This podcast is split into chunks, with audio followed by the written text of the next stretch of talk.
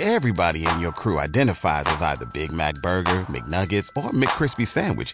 But you're the filet fish Sandwich all day.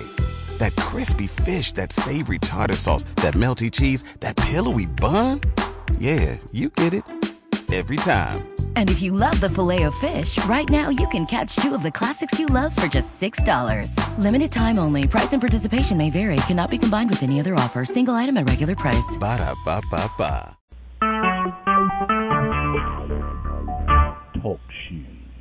Recorded live. Welcome to the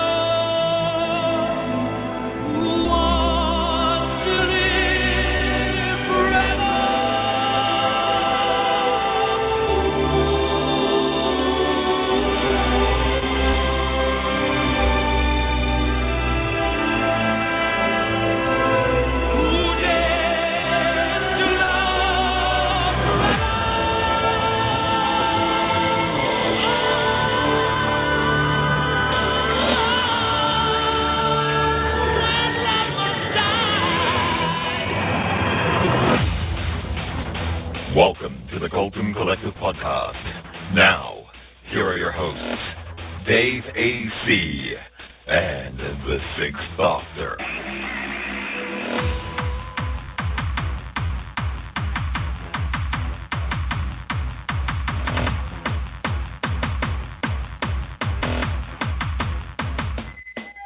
Hello, everybody, and welcome to the late Cultdom Collective podcast. Yes, for those of you who are joining us live, yes, we're running a little late today. We had some issues, but we should be uh, should be pushing on now. There could be only one, and it's Dave AC. He just looks like he's lived forever. I'm just thinking. I've, I thought. I, I've, in fact, I've just felt my chin, and I think my beard's growing while we've been waiting to start this. And uh, because it's immortality, I thought I might get it in some practice. Although it's a bit early yet to start. Yes, instead of uh, wine tonight, I thought I might practice the harp.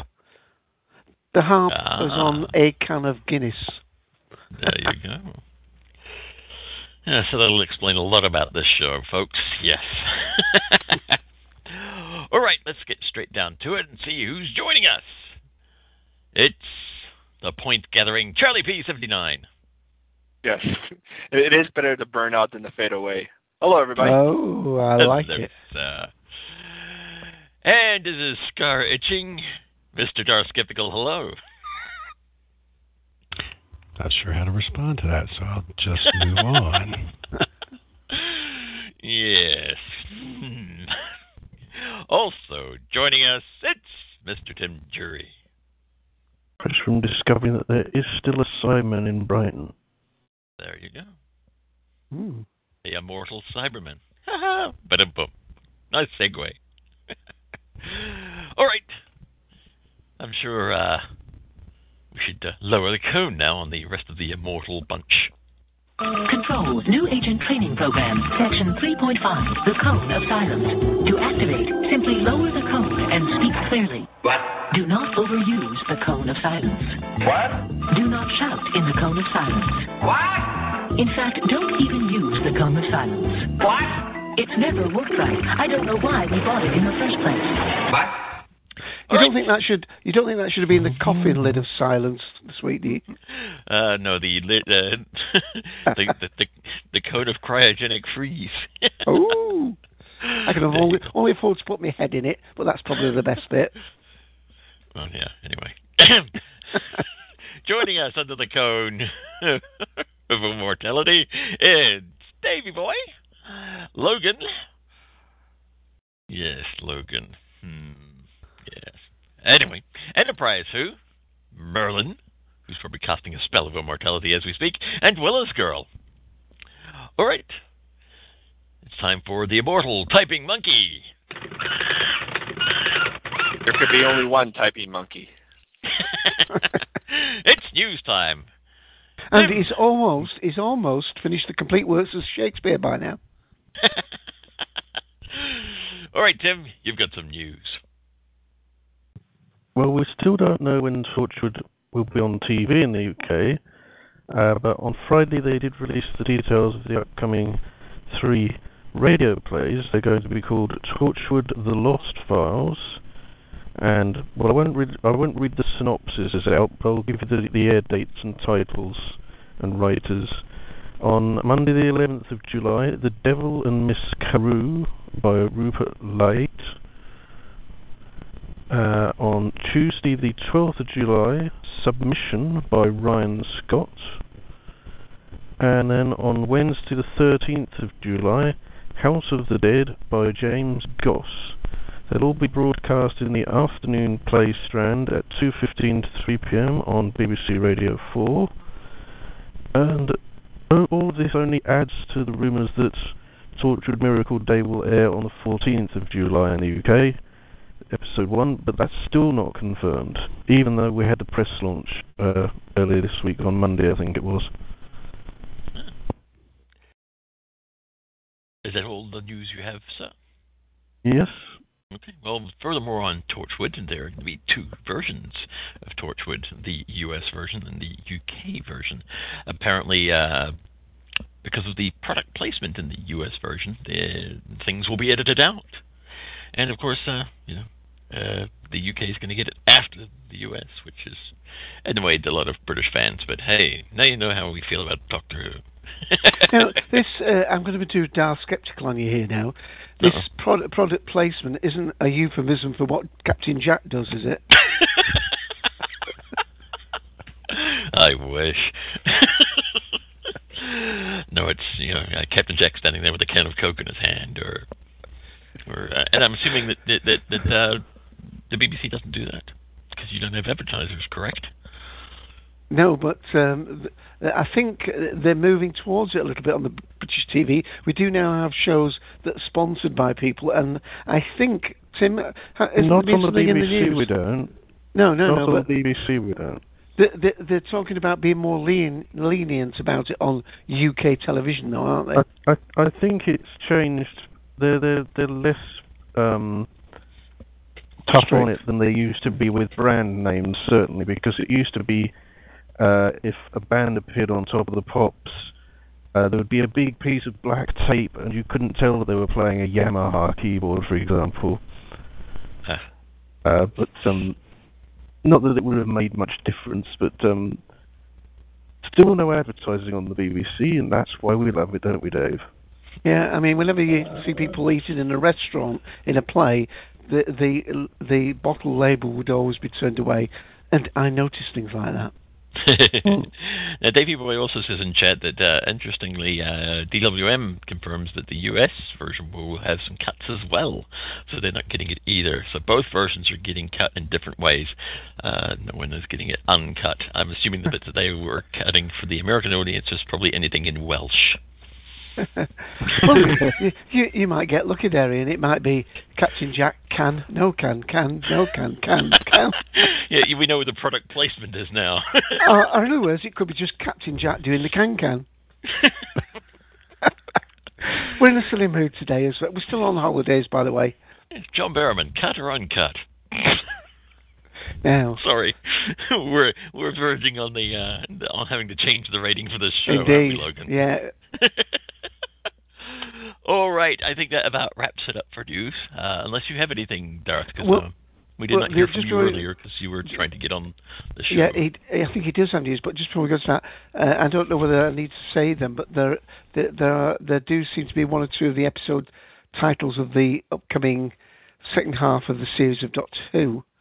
Uh, we all kn- the one we know all about already is the Let's Kill Hitler one because that was uh, shown actually on screen at the end of um, you know A Good Man Goes to War.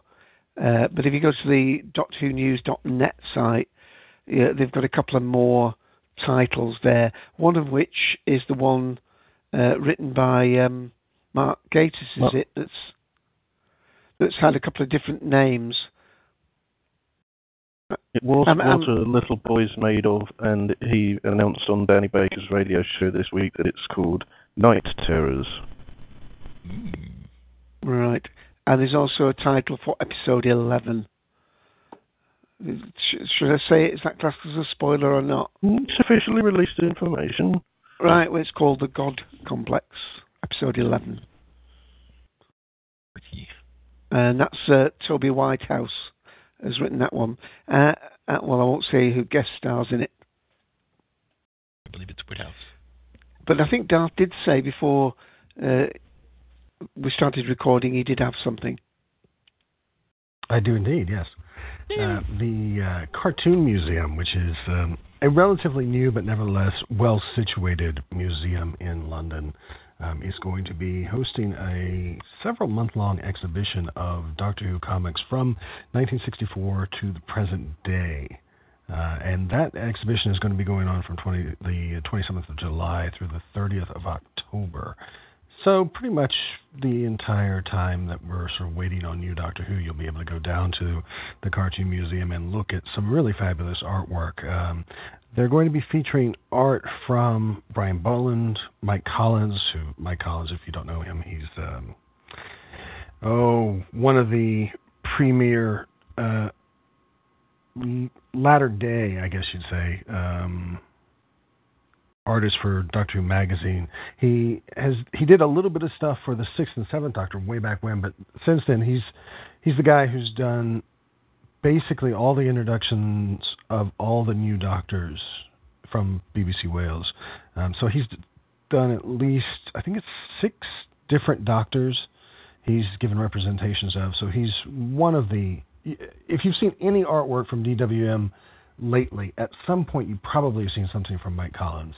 Uh, then there's also going to be stuff from Paul Crompton, Martin Geraghty, who's another big regular of the modern era of Doctor Who comics, Dave Gibbons, who of course sort of kick-started um, Doctor Who comic strips with uh, Doctor Who Weekly. He was the main artist during the uh, Fourth Doctor era. Dicky Howett, who was a, a, sort of caricature artist who did um, the the strip Doctor Who question mark, which was like a, an actual comic strip, a gag comic strip that used to run in Doctor Who Monthly. Um, Richard Jennings, who is unbelievable. The guy's a freaking genius. He's the guy who basically defined for us what Daleks look like. He was the first guy to make Daleks fly. He's really responsible for the modern day Dalek um, and and the way that the underside of the Dalek looks when it's levitating, because he created that back in 1964's The Dalek Book, which was the first Dalek annual. The guy is just an amazing watercolor artist. I would go just to see his work alone. Then, then we've got Roger Langridge, who's done mainly. He's a letterist. Um, he, he, he's the most pro, pro, prolific letterist in Doctor Who comic history, but he's also done some great artwork tending to be on the sort of caricature style. So he's done some of the more jokey, um, parodic stuff that we've seen in Doctor Who magazine since about the Eighth Doctor's era forward. Then Gary Leach, David Lloyd, Pat Mills, Alan Moore, uh, Adrian Salmon's work is there too. John Ridgway, who was really big in the Seventh Doctor's era. John Wagner, uh, who again is one of the greats from the early days of Doctor Who magazine and they say many others. So it's going to be a well represented um, exhibition. It's going to be going on for about, what is that, three months. Um, and it's at the Cartoon Museum. Now, for those not familiar with London, um, it's in a really great location, actually. It is one block south of the British Museum. Uh, you're two, it's on uh, Little Russell Street. Um, and the the closest tube stops are um, what would that be? Tottenham Court Road and um, Holborn. And Mornington really, Crescent. Sorry. no, no, no. Um, it's equidistant between those two, so just get off at those. But take care not to get off at Russell Square, which would seem to make some sense since you're going to Little Russell Street. That's not too far away, but it's way further away than Holborn or Tottenham Court Road. But anyway, that's from the uh, last week of July until the last week of October. If you can in any way get to London, go and see this thing. I think it'll be fabulous. Oh, just before you go off, uh, Ian, uh, just remind me the name of that uh, that friend of ours on Twitter, the one that borrowed your sixth Doctor coat, the cartoonist. Um, oh, great! You put me on the spot yeah. now. Never um, mind. Blank. you know, you know, he wears waistcoats. Yes. Um, Come on, Charlie. Eh? Tony Lee, yes. Tony Lee. Uh, he, he was tweeting about that he is now going to Comic Con, uh, and he said he's just got his dream job illustrating. Is that something that you've heard of, Darth? Uh, I don't know whether he was being coy about it, whether which franchise it is that he says he's just got his dream job. I, I wondered if that's something that you would have perhaps caught on. Um, He didn't I, say it I, I know, I I know, saw. I know. One of his upcoming projects is Sherlock Holmes and the Baker Street Irregulars. I don't know if that was what he's talking about. Oh, unless Um, that's just been confirmed then, perhaps. Because he said, uh, by the way, that what I'm talking about is the San Diego Comic Con, which is the 21st to the 24th of July. And he tweeted that um, uh, I've just got my dream thing, so it looks like I'll be going to the Comic Con event after all. Well, he's got a lot of stuff. He's also, in addition to this uh, Sherlock Holmes thing that's coming out, he's also got uh, a couple of things coming out for what's called MTV Geek um, or MTV Comics. It, it's um, uh, what does he got? He's got a thing, an original thing called Agent something or Agent Mom, I think, and then he's got a. Um, uh, something else too. What is it? Maybe the, a, a reboot of the Gloom, I think, or something like that.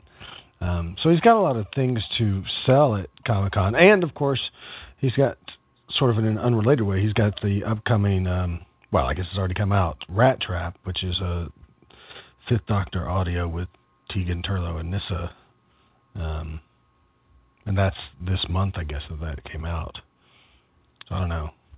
I don't know if any of that's what he was alluding to. Right, I'm just going to his Facebook page see if he's put anything on. Oh, he's in London.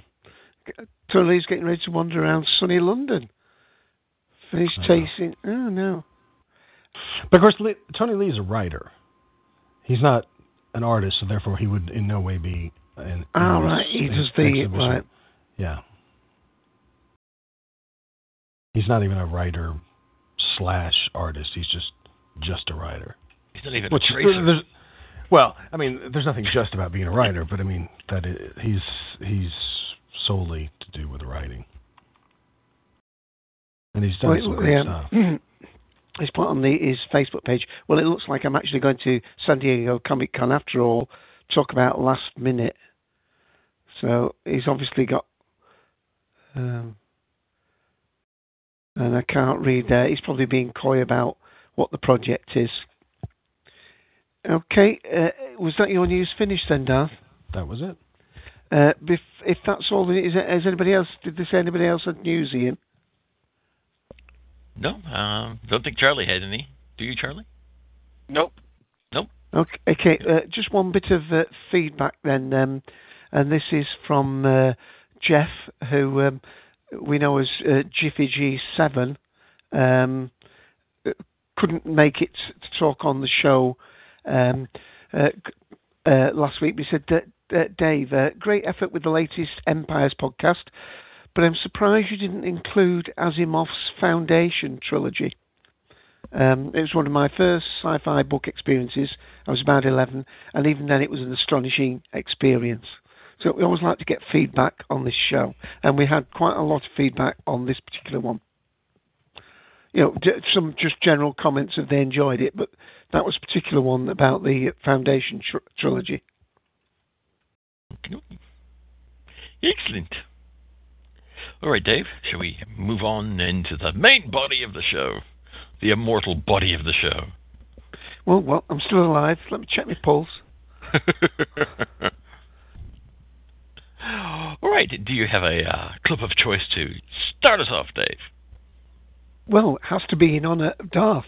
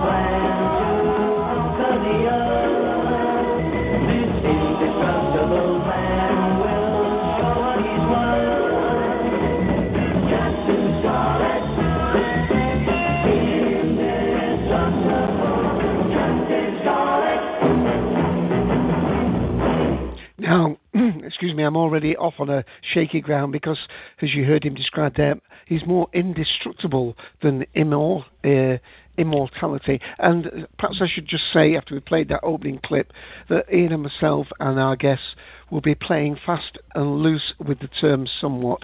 We're talking about not just people who have maybe in fiction achieved immortality, but people who are extremely long lived, people who have, um, in some essence, uh, very extended lives, are indeed people who are actually pursuing that as a dream. So it may be the theme of the book rather than the fact that any one character has achieved it, or it may be something that interweaves throughout the story. I mean, one easy one to just mention in literature in, in sci-fi books would be like the Dune series, where um, the main reason for the Dune uh, world, and I think we mentioned this last week in the uh, space um, empires and operas, was the fact that they want the spice uh, because the spice is used to prolong life. So it may be a, thread, a theme running throughout.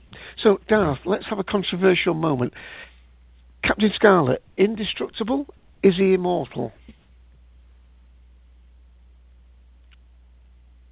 I could argue is he What- alive, but never mind. What the hell is the difference? Well, that's I'm asking. and I thought you might be pernickety and say there was a difference.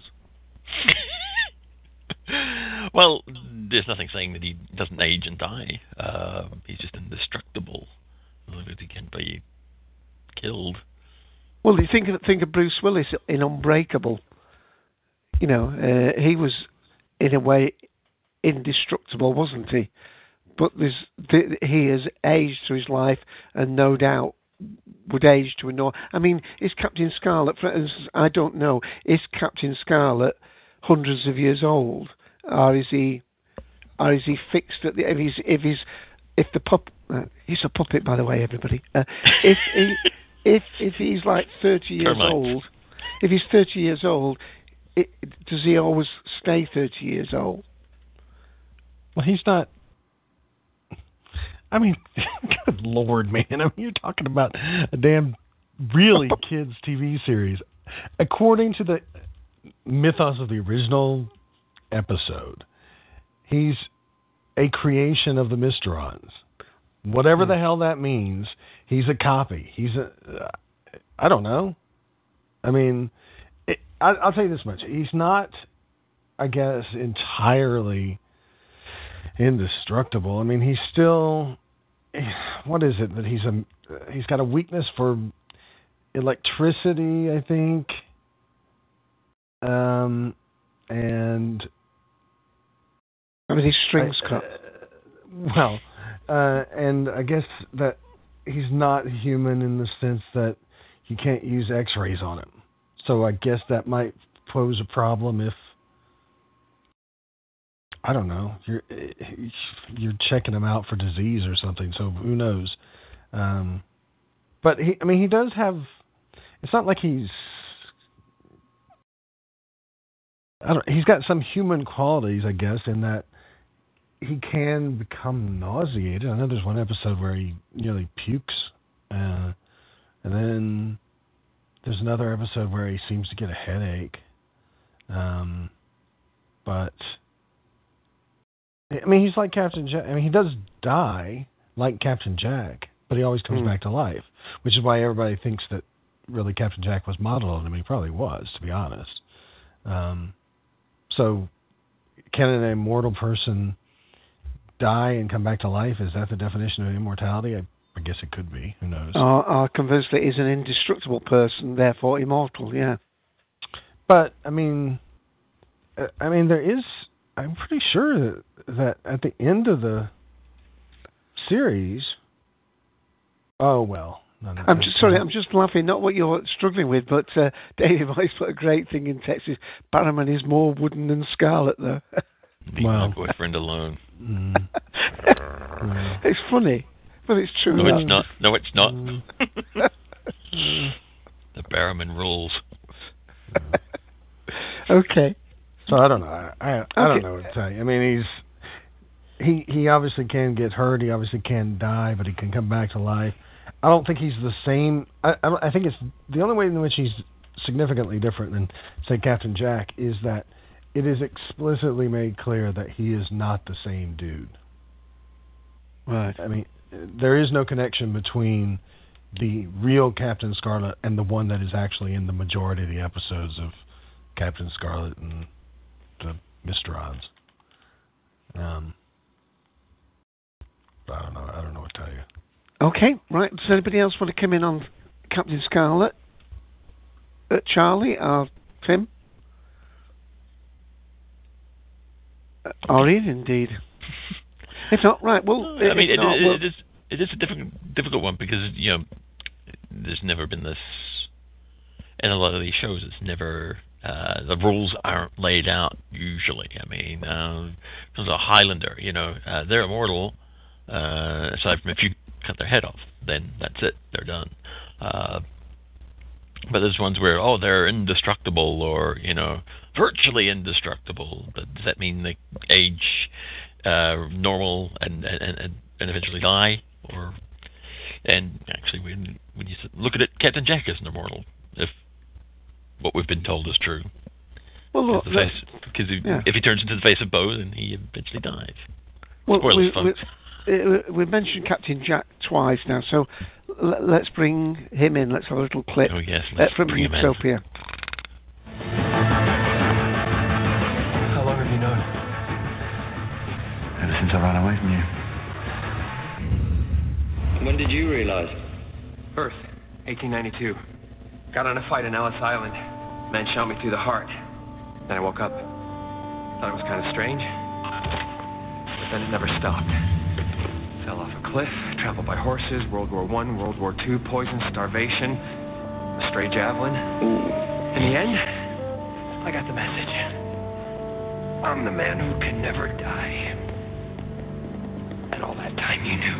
That's why I left you behind. It's not easy, even just. Just looking at you, Jack, because you're wrong. Thanks. You are, I can't help it. I'm a Time Lord, it's instinct. It's in my guts. You're a fixed point in time and space. You're a fact. That's never meant to happen. Even the TARDIS reacted against you, tried to shake you off. Flew all the way to the end of the universe just to get rid of you. Okay, uh, Ian, does that bring you in a bit more easily? No, I was bored in before as well. But uh, yeah, it's a lovely little speech there too because it, it points out the the the whole fact of the matter is they become a fixed point. You know, if if you're immortal, then then that's it. You're forever. That's that's the bit. But then again, like I said, you know, eventually he goes on to become the face of Boe and does actually die. Um, so, but how long he'd been wandering around the universe for, back and forth in time, who knows? Um, yeah, but Well, yes, interesting, an I mean, interesting creation, really, and it and it totally plays into, of course, what we're about to see in uh, in the next Torchwood series.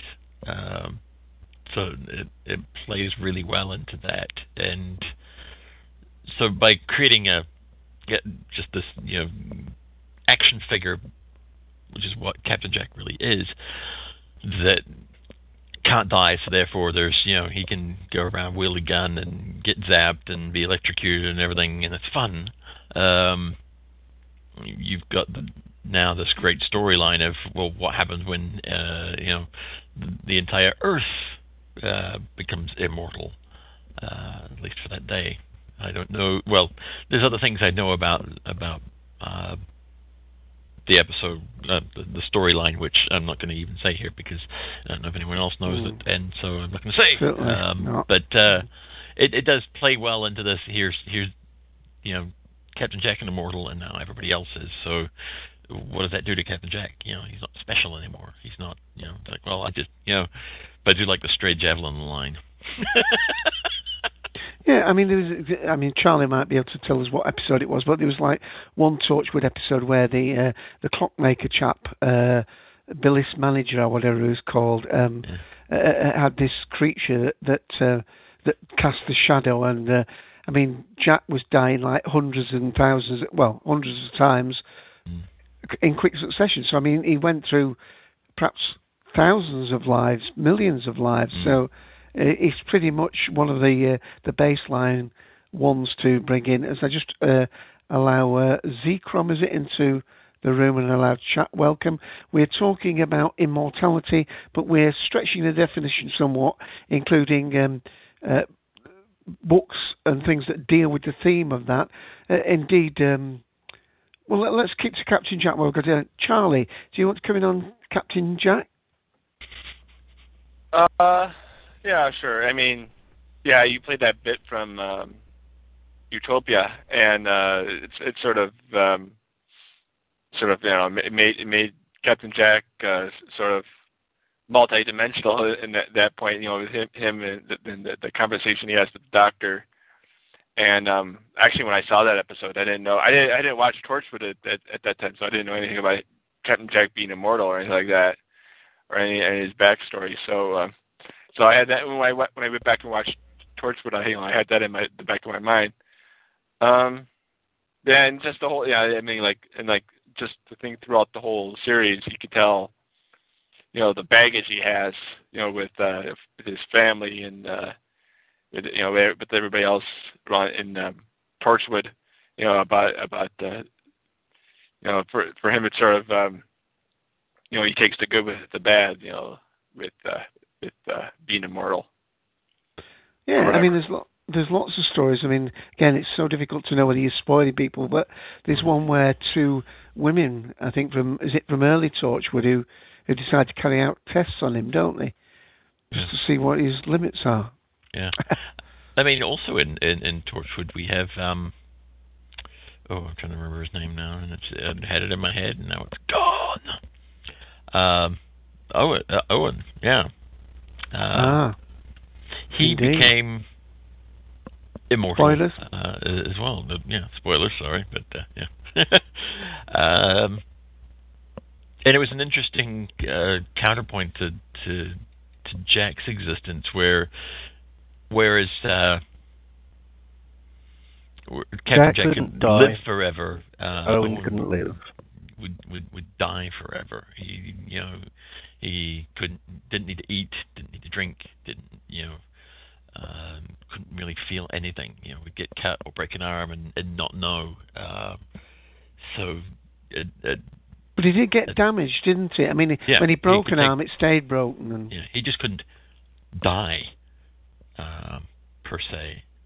You know, he could almost like a zombie, really. I mean, you know, you could chop bits off of them and they wouldn't grow back uh, with Captain Jack. So uh, he can lose a limb or an arm. You know, you lose a limb. You know, um, he's been blown up uh, and reformed. Uh, so therefore, we don't really know what the you know, his capabilities are. I mean, again, Highlander comes, becomes kind of a bit of a benchmark, I guess. Whereas, you know, you chop the head off and that's it. Uh, like, what would happen if you chop the Doctor's head off? Would he regenerate a, a new head? You know, would if would the body regenerate, or you know, where does regeneration come from? Um, what part of the biochemistry does does re, the, the, regenerative ability come from?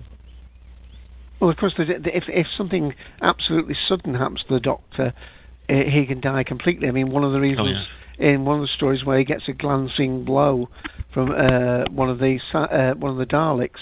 Mm. He has like Captain Jack comes along and says no, he has time to regenerate. But I think Tim was trying to come in then for a minute. Tim. Well, I wanted to agree with what Darth said in the chat that the whole becoming the face of Boe thing was a joke. I'm, or somewhere between a joke and RTD doing what RTD loves to do, and that's wind up the fans. It could be. Puts in stuff just to spike people. It's not there because it's true necessarily. I mean, I can see how it's open to interpretation, whether it is or not. Um, no, you only have to look at the way it's presented, and it is presented as a joke. Because he says something, and they look at each other in disbelief. And you can take it either way, but... Right. I mean, it's, not a, it's not a direct confirmation. It's not a direct confirmation, but it could No. actually be true. I mean, it is a possibility that if should he live that long, you know, it could be that he would start changing, um, and end up. I mean, after millions of years being alive, he could end up being the face of Boe. It could could be equally, that story hasn't been told yet, so it's not 100% true. Right. Well, but then again, well- it's not not necessarily a joke either. So that's what I'm saying. It's it's it's you know ambig. You know, it's it's it's open to interpretation is what I like. How I like to and open to debate. Um, Right. Well, in Utopia, when the Doctor sees Captain Jack, he says, "You've had some work done." So the assumption is that he he, he will be aging. Well, he says in Children of Earth that he that he found a gray hair. Ah.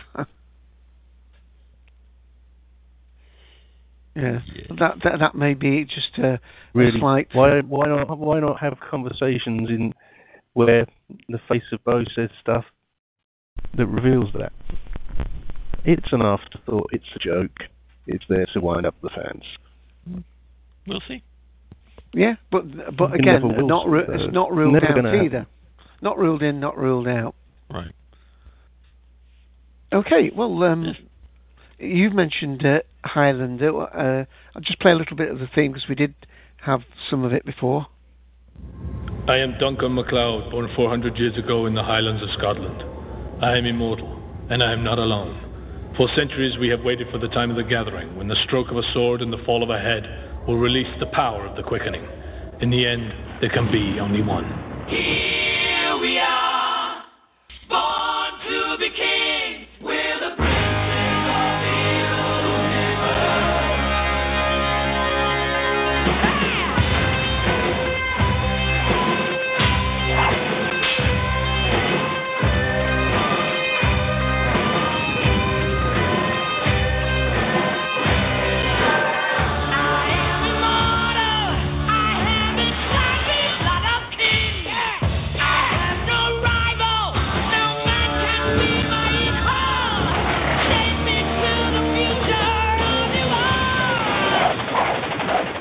And of course, there was the, the film before we had uh, the Highlander TV series with Adrian Paul.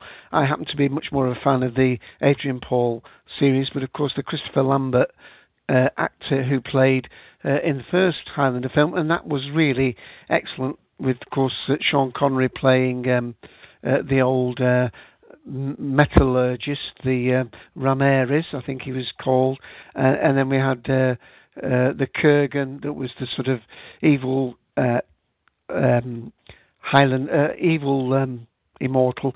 The point being, of course, that um, it, it's mentioned in the TV series that they run the whole spectrum, and then we had the very, very awkward suggestion, and I think it, I'm not sure whether it was Highlander two or three, where they suggested that these were actually aliens from another world, and and I really didn't like that premise at all.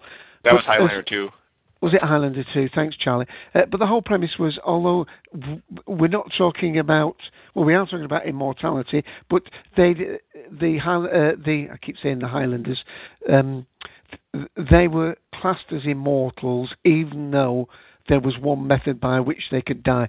Because for all intents and purposes, um, they didn't age. That was the other thing is, which of course got rather difficult because I think uh, in the TV series, uh, Duncan MacLeod was only supposed to be about uh, seven. No, he's perhaps supposed to be twenty-two or three or something um, when he died. It was the young Richie, Richie Ryan, his uh, the the the young lad he trained that was seventeen, I think.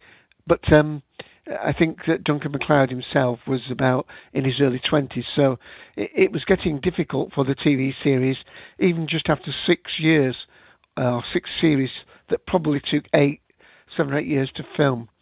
Um, anybody in the room? Uh, Ian's just stepped away from the mic at the moment. Anybody here a fan of either the films or the TV series? If not, I will. Sh- I shall move on. Okay, let's uh, let's shake things up a little bit and let's go to um, um, fiction. One of the comments that we had, a feedback uh, from the last show, is that um, you know don't just stick to film and TV series and so on. Try and cover a little bit more of um, uh, written science fiction. So I'm going to go, although I've actually got an audio clip, I'm going to go to a um, uh, a science fiction one, and uh, it's called uh, Methuselah's Children, and the main character is called Lazarus Long. But let's hear. It's quite a long clip this because there's a little slight introduction. This is from um, one of the BBC radio plays, I think. and the second part of Methuselah's Children, Robert Heinlein's sci fi novel about a group of families who can live for several hundred years. Some of the families have gone public, but the general populace are suspicious of their life extension, and the tide of opinion is turning against them. Lazarus left her on business of his own. He hunted down some clothes and a bite of breakfast, about 3,000 calories of sausages, eggs, jam, hot breads, coffee, and ancillary items, and then went looking for a news box. He found one in the bachelor's library, off their lounge. The room was empty, save for one man who seemed to be about the same age as that suggested by Lazarus' appearance. There the resemblance stopped. The stranger was slender, mild in feature, and was topped off by fine spun, carroty hair. He was bending over the news receiver with his eyes pressed to the microviewer. Lazarus cleared his throat loudly and said, Howdy. The man jerked his head up and exclaimed, Oh, sorry, I was startled. Do you service? I was looking for the news box. Mind if we throw it on the screen? Not at all. The smaller man stood up, pressed the rewind button, and set the controls for projection. Any particular subject? I wanted to see if there was any news about us, the families. I've been watching for that myself. Perhaps we better use the soundtrack and let it hunt. Okay. Lazarus stepped up and changed the setting to audio. What's the code word? Methuselah. Lazarus punched in the setting. The machine chattered and whined as it scanned. The other man turned toward him. I should have introduced myself. I'm Andrew Jackson Libby. Lazarus Long. I know.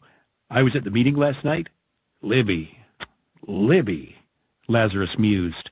Don't seem to place it in the families. Hmm. Seems familiar, though. My case a little like yours. Changed it during the interregnum, eh? Got it. You're Slipstick Libby, the calculator. Libby grinned sheepishly. I have been called that. The last can I piloted was equipped with your paragravitic rectifier, and the control bank used your fractional differential on the steering jets. I'm glad to have fallen in with you.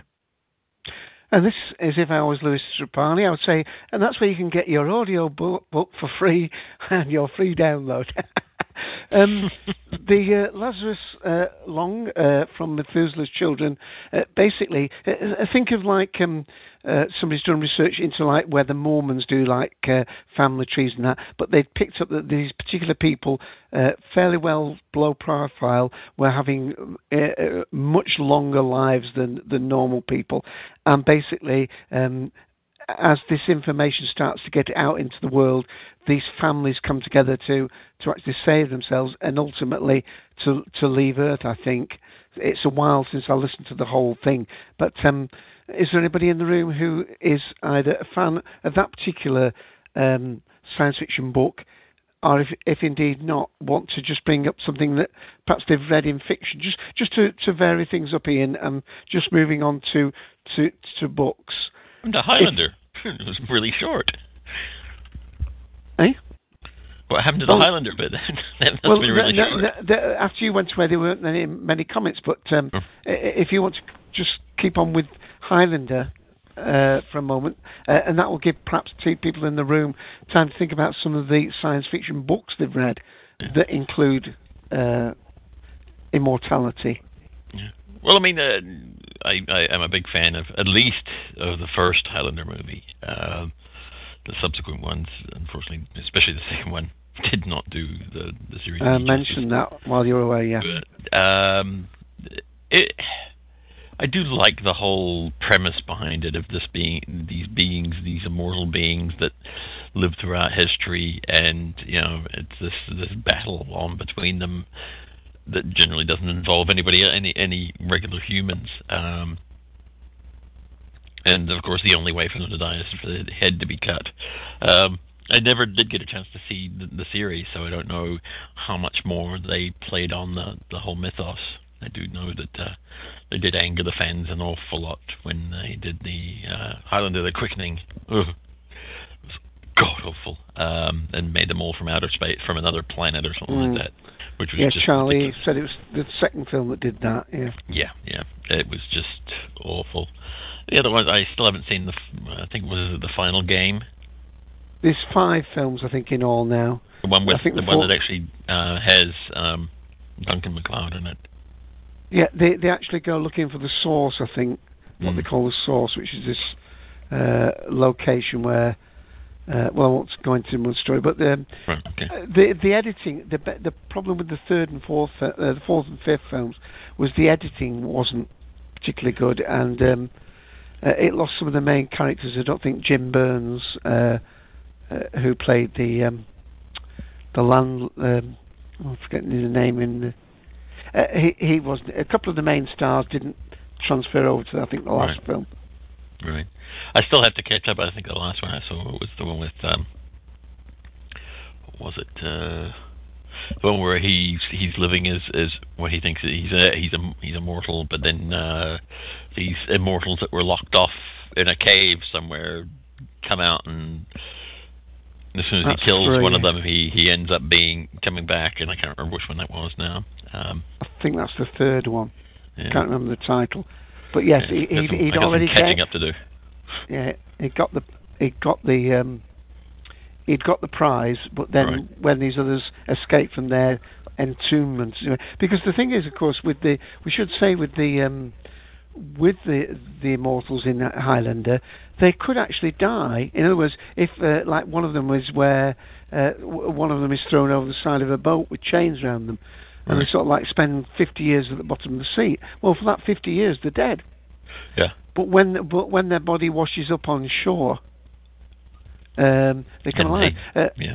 There was another one. There was a captain that came after him that had been marooned on an island, and he kept starving and dying, then Right. reawakening and starving and dying and reawakening. Yeah. Uh, so they could die, but like um, the Captain Scarlet at the beginning, they they come back.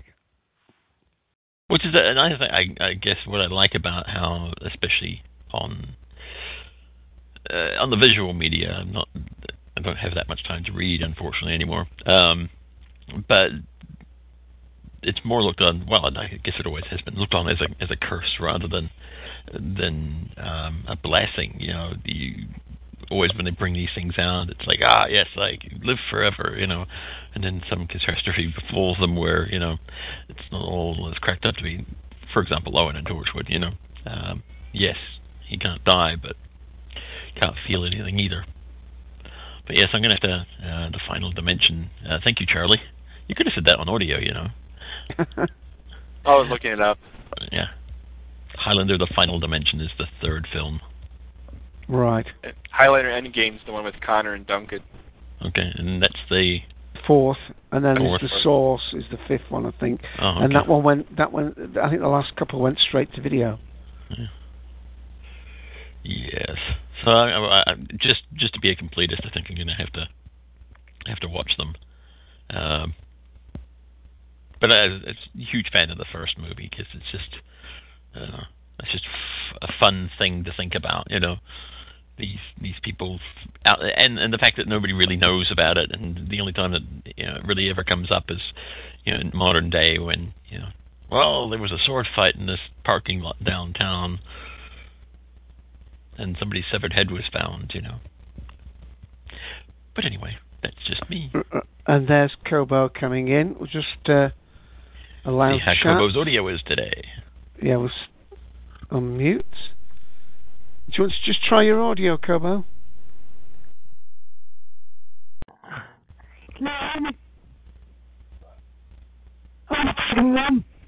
Ooh. Uh, what what I, what I'll do? I'm going to mute you, and then if you want to request, can you can you work the request to talk? Okay.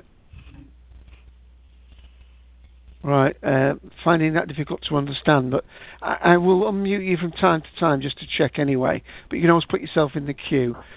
Um, just while I mute that, sorry about that, Koa. Um, so um, I just I just had to put in that uh, Davy Boy's comment uh, about Highlander. Uh, but why was Connery the only Scot in the film playing a Spaniard when everyone else is supposed to be Scottish? Uh, it was funny. it almost seems like a joke that they, you know. yes. anyway, sorry, Dave. Continue. Yeah, I was just saying, is did I go too quickly over Highlander? Was there anybody else in the room who wanted to talk about that? Right. Yeah. As I said, Ian was just away from the mic when I moved on. I didn't Okay. expect it. I, th- I thought you would talk at length about about the series because I know you're I uh, quite a big fan of the series. So I thought I've, this is the perfect time for me to go get a coffee. Well, I started to talk and then suddenly thought everything I wanted to say was going to be a spoiler. Uh, you know what I mean? If you haven't seen the like, you haven't seen the the, the different series. Um, uh, uh, even the very first thing I was saying could be a spoiler if you'd read between what, the lines of what I said. Um, I so, don't uh, generally listen to you though, Dave. okay, well, um, does anybody want to comment on the Methuselah's children? Uh, if not, I will play another clip from another book, and then I will ask anybody to uh, mention any books that they've read, and then we'll go back to TV and movies and things. Okay, I'll take that silence. Right, the next one is a John Wyndham story called uh, "The Trouble with Lichen," or "Trouble with Lichen." Some people say it. "Trouble with Lichen," and here is another clip from the radio from the BBC. Yesterday, biochemist Diana Brackley discovered that there was something in lichen that can slow the aging process. But her boss was unusually nervous about her discovery and asked her to keep it under wraps. Tonight, researching in secret, she makes another breakthrough.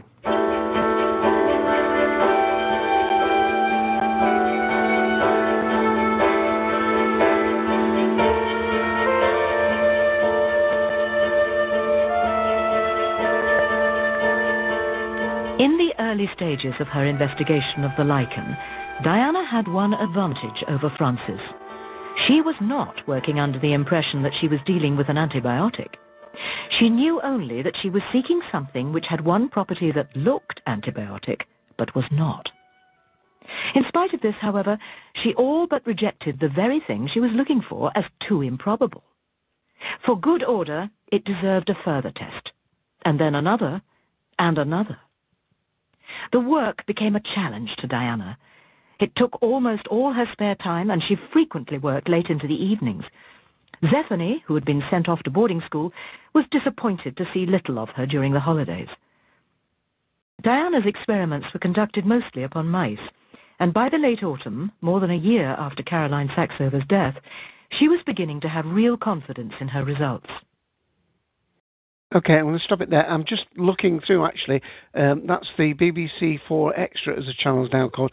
Some of these science fiction series are um, repeated from time to time, um, so it is worth checking out. I'm just looking through at the moment.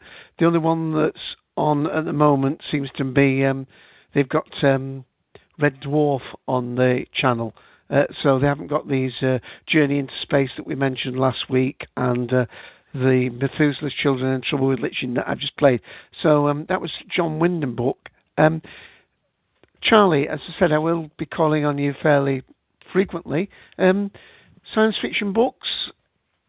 Uh, Any I can't really, I'm, I can't really think of anything right now, but if I do, I'll, I'll say something.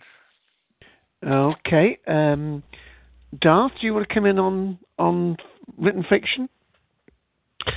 Uh, well, I mean, uh, I don't know either of the two books that you've just sampled there for us, but uh, I do know, you know, an obvious literary examination of immortality would be, you know, the elves in Lord of the Rings, um, and I, I think you don't really get a sense in the movies if that's all you've experienced with Lord of the Rings of the, the dichotomy of thought that's going on with the elves. I mean, in, in the books, it's made much clearer, I think, than in the movies that the elves are really quite sad because of their uh, fantastic memories and the fact that you know they haven't died. They have this huge collection of of uh, sad experiences that they're constantly going over in their minds, um, and that gives them a, an added dimension of pathos that you kind of get a hint for a little bit in the movies, but it's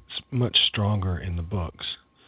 Um, and then, you know, I I think to me the seminal literary work on immortality has got to be Slaughterhouse Five by Vonnegut. Now, it's an interesting take on immortality. Some might not call it immortality, but I think it is actually, in that the central character Billy Pilgrim, it, he does die. So I guess you could immediately say, well, that's not really immortality.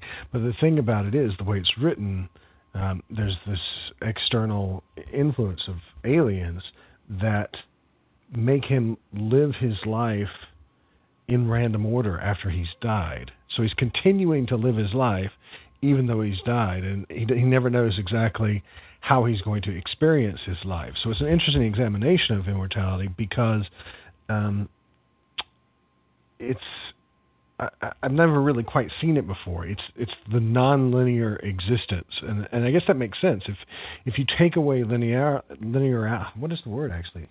Well, if you take away linear existence, then do you uh, do you die? Even it's if become unstuck in time, according to the wiki page. Oh, is that what they're calling it there? Um, unstuck in time. Uh, it, it reminds me, and you can you can see the influence of that later in Deep Space Nine, which I, I'm sure has got this sort of Vonnegut idea running around in it of the, um, uh, you know, the creatures that are at the center of the wormhole.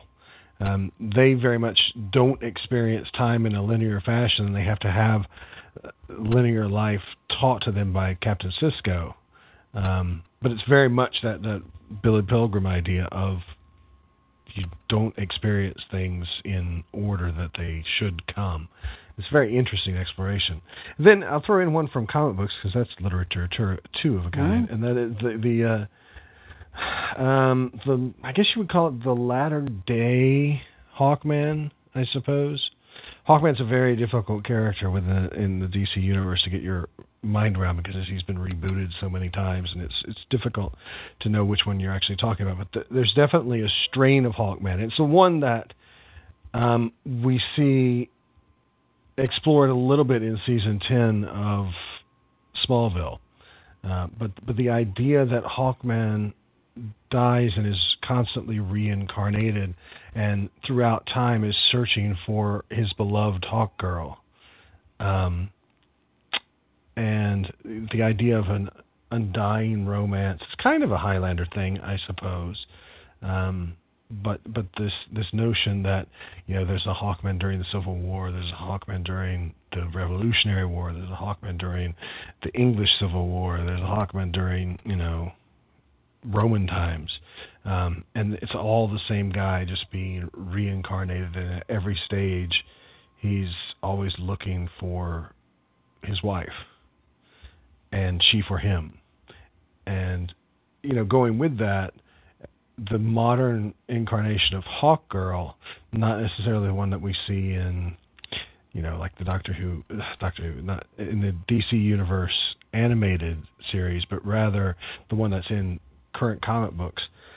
She too is reincarnation, and, and, and the trick of at least the one that was in print in, say, the latter half of the 2000s was that although she'd been reincarnated, she didn't remember Hawkman, and so there there was this, you know, constant struggle of Hawkman trying to prove that they were in fact destined to be together and that they had been together in previous lifetimes, but um, she wasn't buying any of that. Um, so it's that's an interesting sort of comic exploration of of immortality, I think. And then there's also um, a more obscure, but if you will, direct work. Um, it's not really science fiction, but it is a, a novel, and that's Immortality. That's the actual name of the novel by Milan Kundera, who, of course, the, the great Czech author who wrote um, uh, The Unbearable Lightness of Being, that some people might be familiar with. Um, it it's really hard to encapsulate exactly what um, Kundera is talking about in the book, but it, it is a very sober examination without looking into science fiction at all of what immortality might be. Um, so that's that's one to look out for too. Okay. Um, let me Dave. just. Uh, yeah. Kobo has uh, requested to speak. Okay. I was just undo that. Sorry, I was just checking some links that I would be putting in. Can you- Kobo, Can you guys hear me now? a little better. Is it still too loud, or what is it? Uh, it's just slightly breaking up, but you, you, we can certainly hear you. Um, I was just gonna bring up two interesting podcasts. One of which is the Leviathan Chronicles. Has anybody ever heard of that? No, I haven't. Anybody in the room? Speak up. No, uh, nobody has, but we we do now. L- the Leviathan Chronicles. Yeah, it's about two warring groups of immortals, one of which is basically a dictatorship, and the other group is like a subgroup within the dictatorship trying to overthrow the chief of the immortals.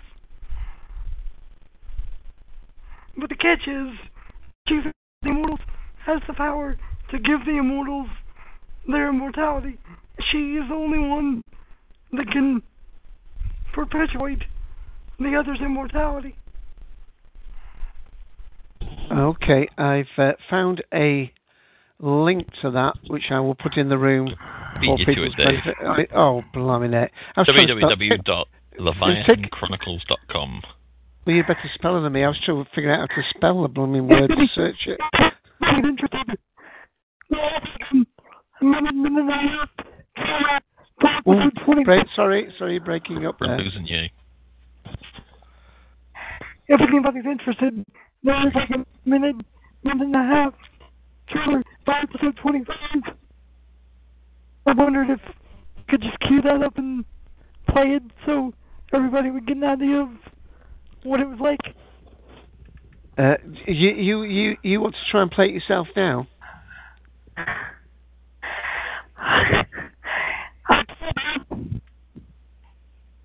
I'll see if I can uh, retrieve that while we're while we talk on. Okay.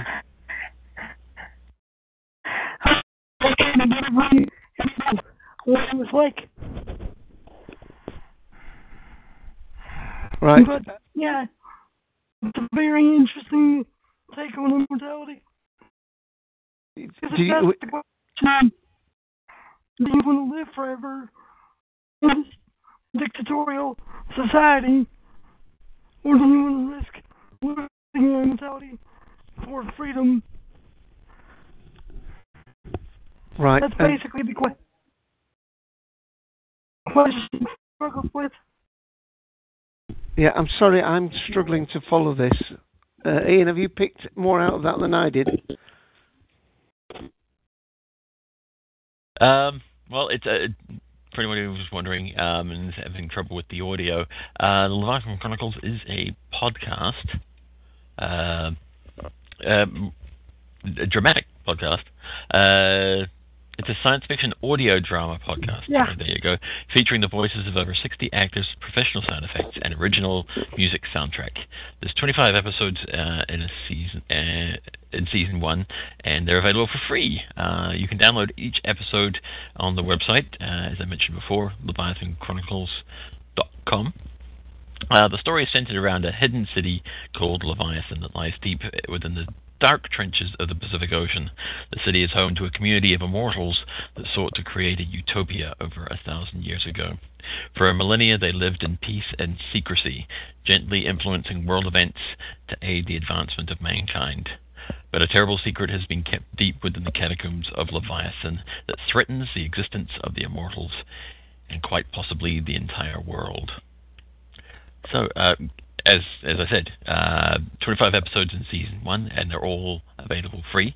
Uh, I'm thinking that the rest of the episodes you have to pay for, but uh, yeah, 25 episodes that are free. it's worth checking out, don't you think? Uh, the Leviathan Chronicles, uh, leviathanchronicles.com, and you'll also find a link in our chat. So that's I think that's worth checking out. Thank you for bringing that up, Koba. Okay. No problem. Right, I, I will mute you again and put yourself in the queue if you need to. Um, right, again, before uh, anybody else comes in with some books, um, I was talking with my uh, uh, son earlier today about some of the things, and uh, he suggested some books that uh, have immortality in the theme or a character, which I'm just going to give a basic list at the moment, unless anybody wants to talk one. One's called This Immortal by uh, Roger Z- Z- Zelazny. Zelazny. Never, Zelazny, I never pronounce his name. Um, there's um, Boat of a Million Years by Poul Anderson. Uh, now, this is where these people live so long that they gather together on a boat and decide to go on a basically a voyage around the universe. So uh, that is one. Somebody can comment on these, uh, perhaps if uh, it rings a bell with them.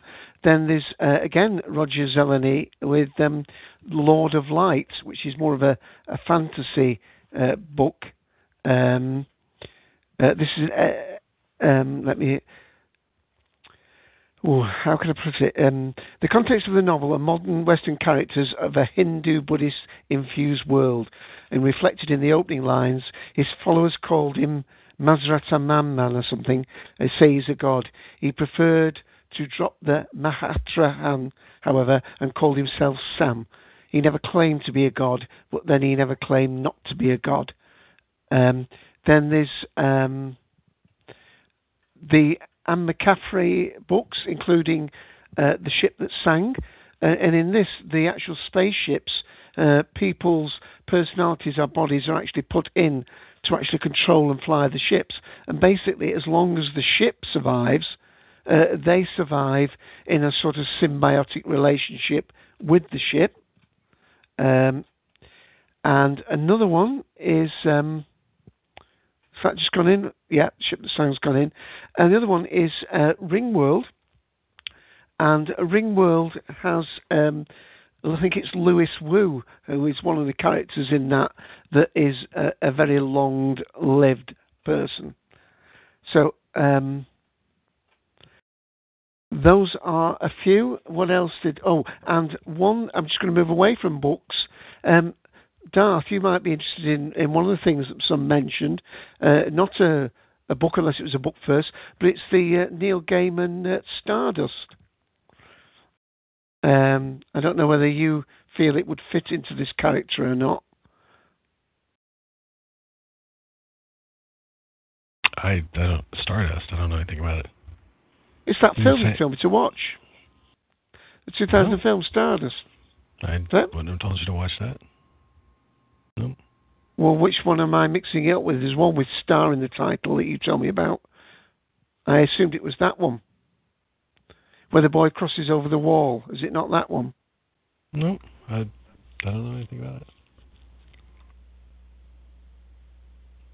All right, moving on. Right, I will. I will read the text. I got it in my mind. It was that film that you'd recognise it, but it may not be. So, um, how's that given? What about you? In I know you haven't you haven't read many uh, science fiction books recently, but um, any of those that you're, you're familiar with? Not at all, unfortunately. Um, Okay. although I will, I will mention. Um, oh, Darth can help me out on this. Um, in in the the Xanth novels, uh, the name of the, I think it's the third book. Uh, what is his name? Uh, there's a gentleman in there who's actually immortal. Um, I've completely forgotten. You know, I'm sure this is the book that you mentioned to me, Darth. Is it not sounding familiar with you? The English village of a wall near the stone. Sorry, the English village of Wall lies Dave, near you can try as much wall. as you want to, but I don't know what the hell you're talking about. but uh, Ian, you're talking about from Castle Roogna? Yes. I think. Yeah. Uh,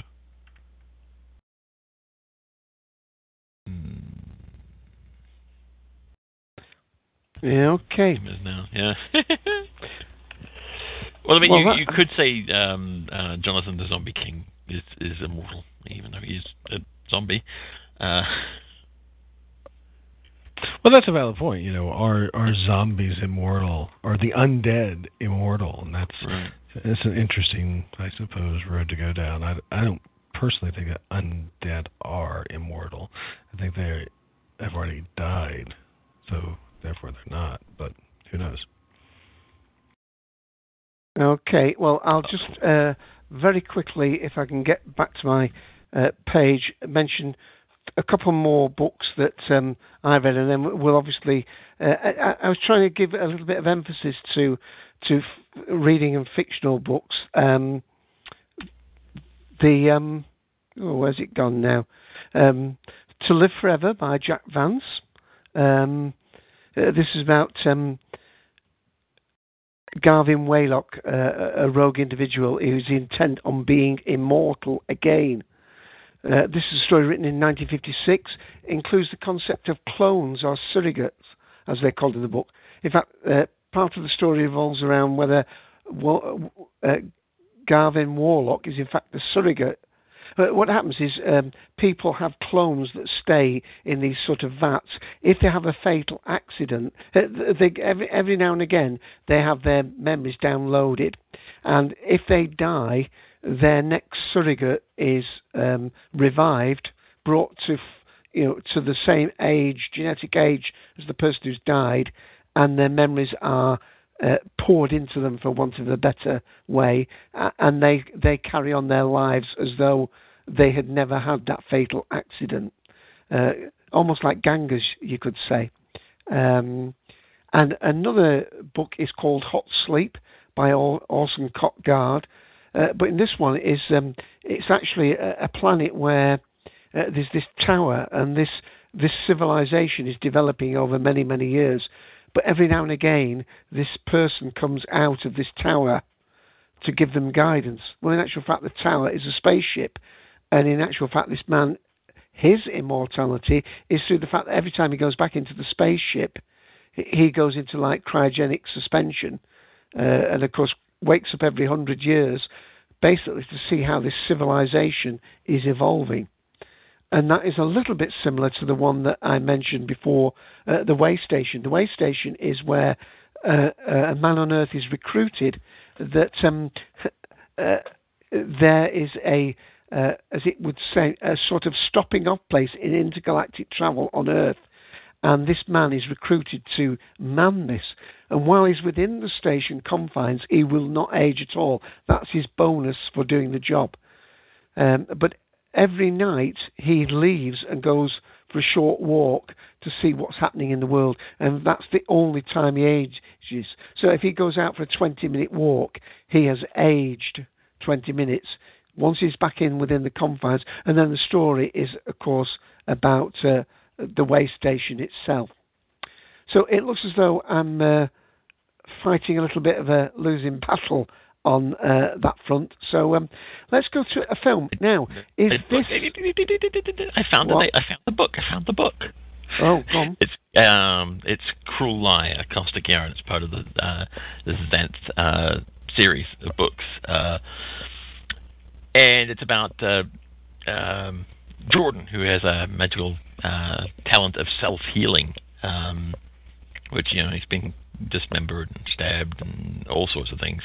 Uh, at one point, actually, uh, um, he does achieve death, um, but that's because his remains were scattered, and as long as they're um, as long as they're within close enough proximity, they can reassemble themselves and he can uh, live again. But, uh, so they find his remains and they they put them back together, and and then he um, he comes back to life again. And then in present time, 'cause the whole thing's ta- told as as a story uh, of a ghost. A ghost is telling uh, the young Princess Ivy uh, about how he became a ghost.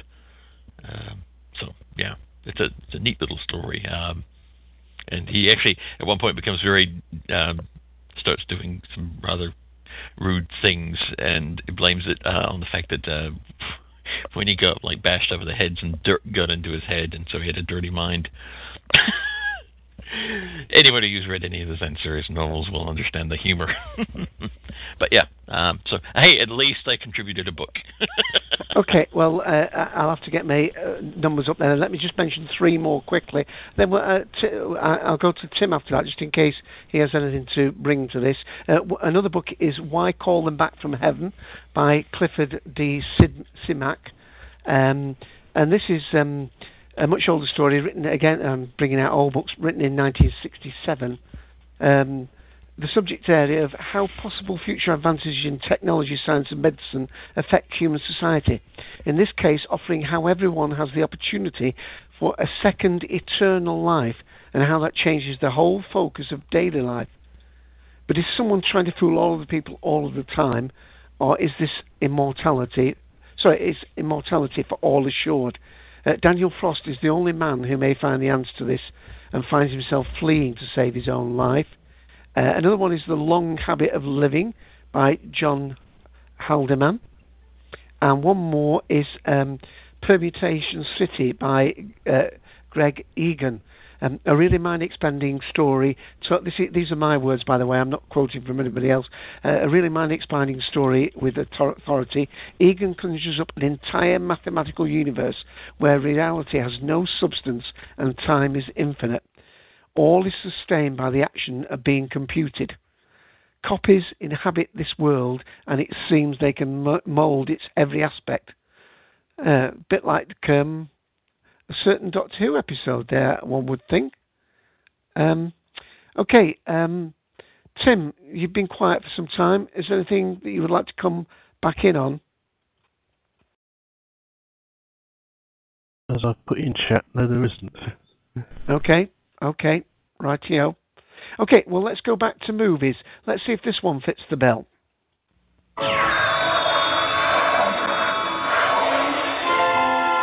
The farthest corner of a distant galaxy and the deepest feelings of the human soul comes a fantasy to fill your heart. I feel tremendous. I'm ready to take on the world. Ow! Ow! It is everything you've dreamed of. It is nothing you expect. Oh, I can keep a secret. I won't tell anybody. It's hard to know who to trust. Mystery of an awesome secret. It is the miracle of everlasting life. We'll never be sick. We won't get any older, and we won't ever die. Beyond the innocence of youth and the wisdom of age lies the wonder of Cocoon. 20th Century Fox presents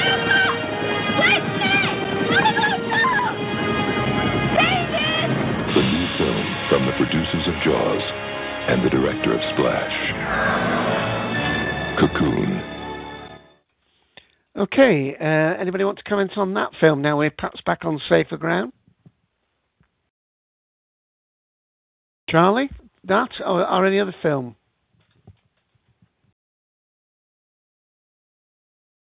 The silence is deafening. I take it you can hear me. Yeah, yeah. I just trying. Oh, That's all right. Yeah, Well, e- e- even a negative response helps. Uh, the No, reason no. I say that to people listening to the recording later is we do know some people have had audio problems getting on today, and we do know that there's some weather situations where one or two of you are. So uh, we do need a little bit of a reassurance that, that people are there at the end of the line. Well, I never Um, took Cocoon to be about immortal life. we just said that in the trailer. didn't- The fountain of youth in it. Well, he just So- said we'll never get old and never die, didn't he, in that trailer? Yeah, it is technically about immortality, I suppose.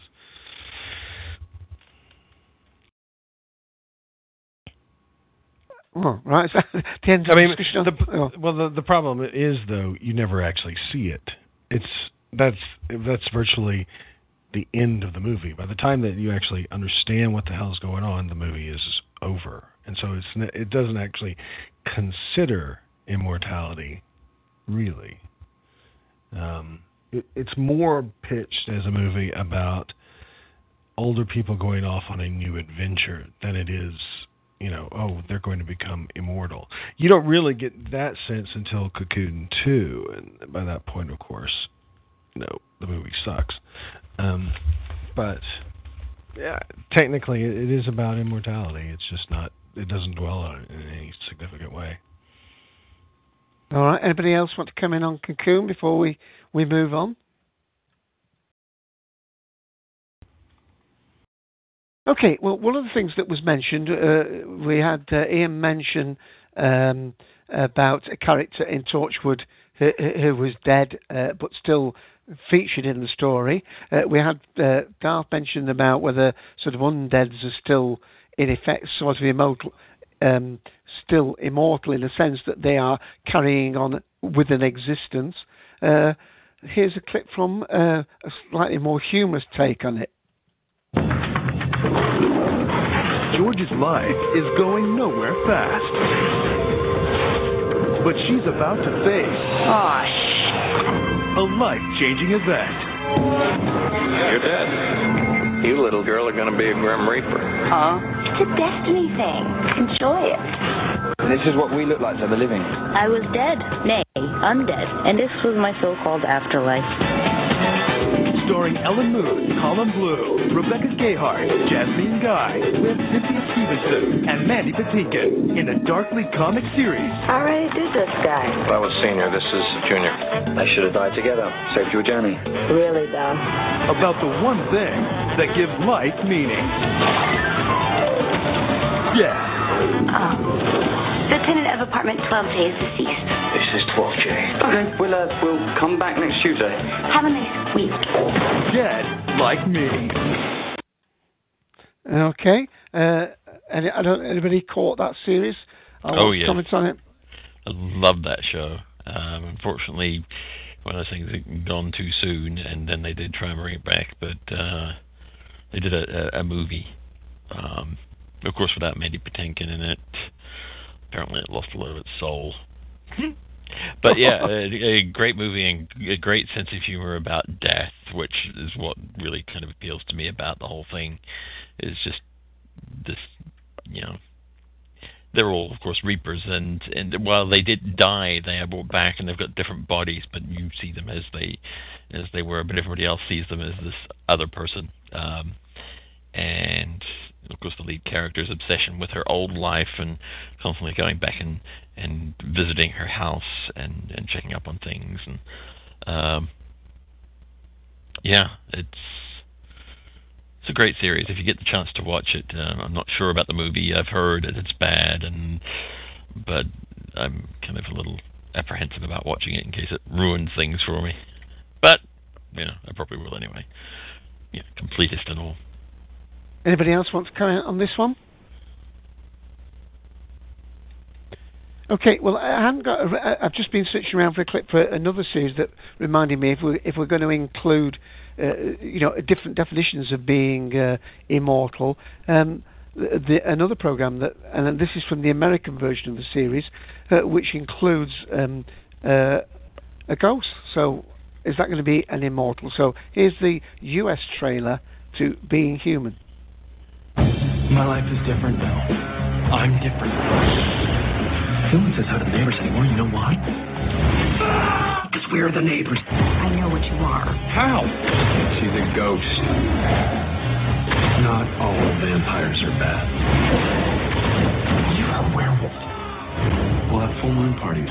We'll invite the neighbors over and eat. Being Human, a new original series coming in January, only on Sci-Fi. Imagine greater.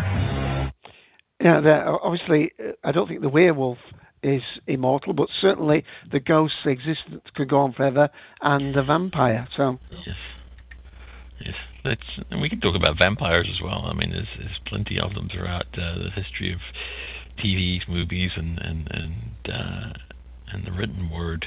Just let's just avoid ones that sparkle, shall we? well, the, the, one of the ones that I like was called Forever Knight. I mean, it actually has the word forever in the title, so uh, that that gives you some clue as the immortality aspect of it.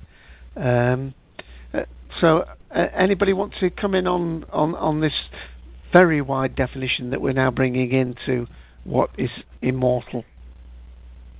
And I should, by the way, just mention that um, it was episode 94 when we actually covered uh, Being Human. I think we did uh, a, a, a, half and half show where we talked about both the US and the UK series, and I'll just confirm that.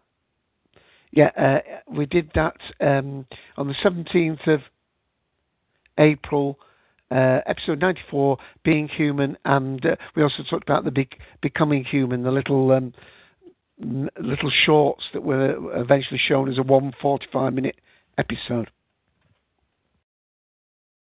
Okay, well, I, I feel as though I'm sort of pushing people in, uh, uh, and uh, we're not getting a great deal of a response. So uh, I'm going to go to Charlie and then Tim. Um, Is there any area that we feel as I've completely missed out that I should well, be exploring?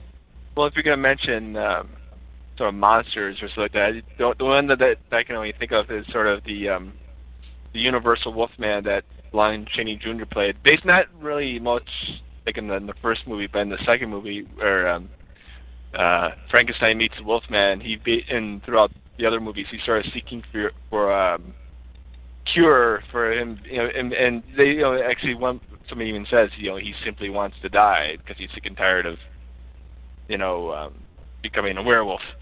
Um, and so, and and and, and it's one of those things where you know, yeah, he keeps, you know, it, it's, even though like he, you know he, they keep on killing him, he always keeps on coming back in the next movie. So um, uh, that's the only one I could think of for that. Okay. Uh, uh, just before we go back to Kobo, who's put a request to talk, Tim, you put something in text.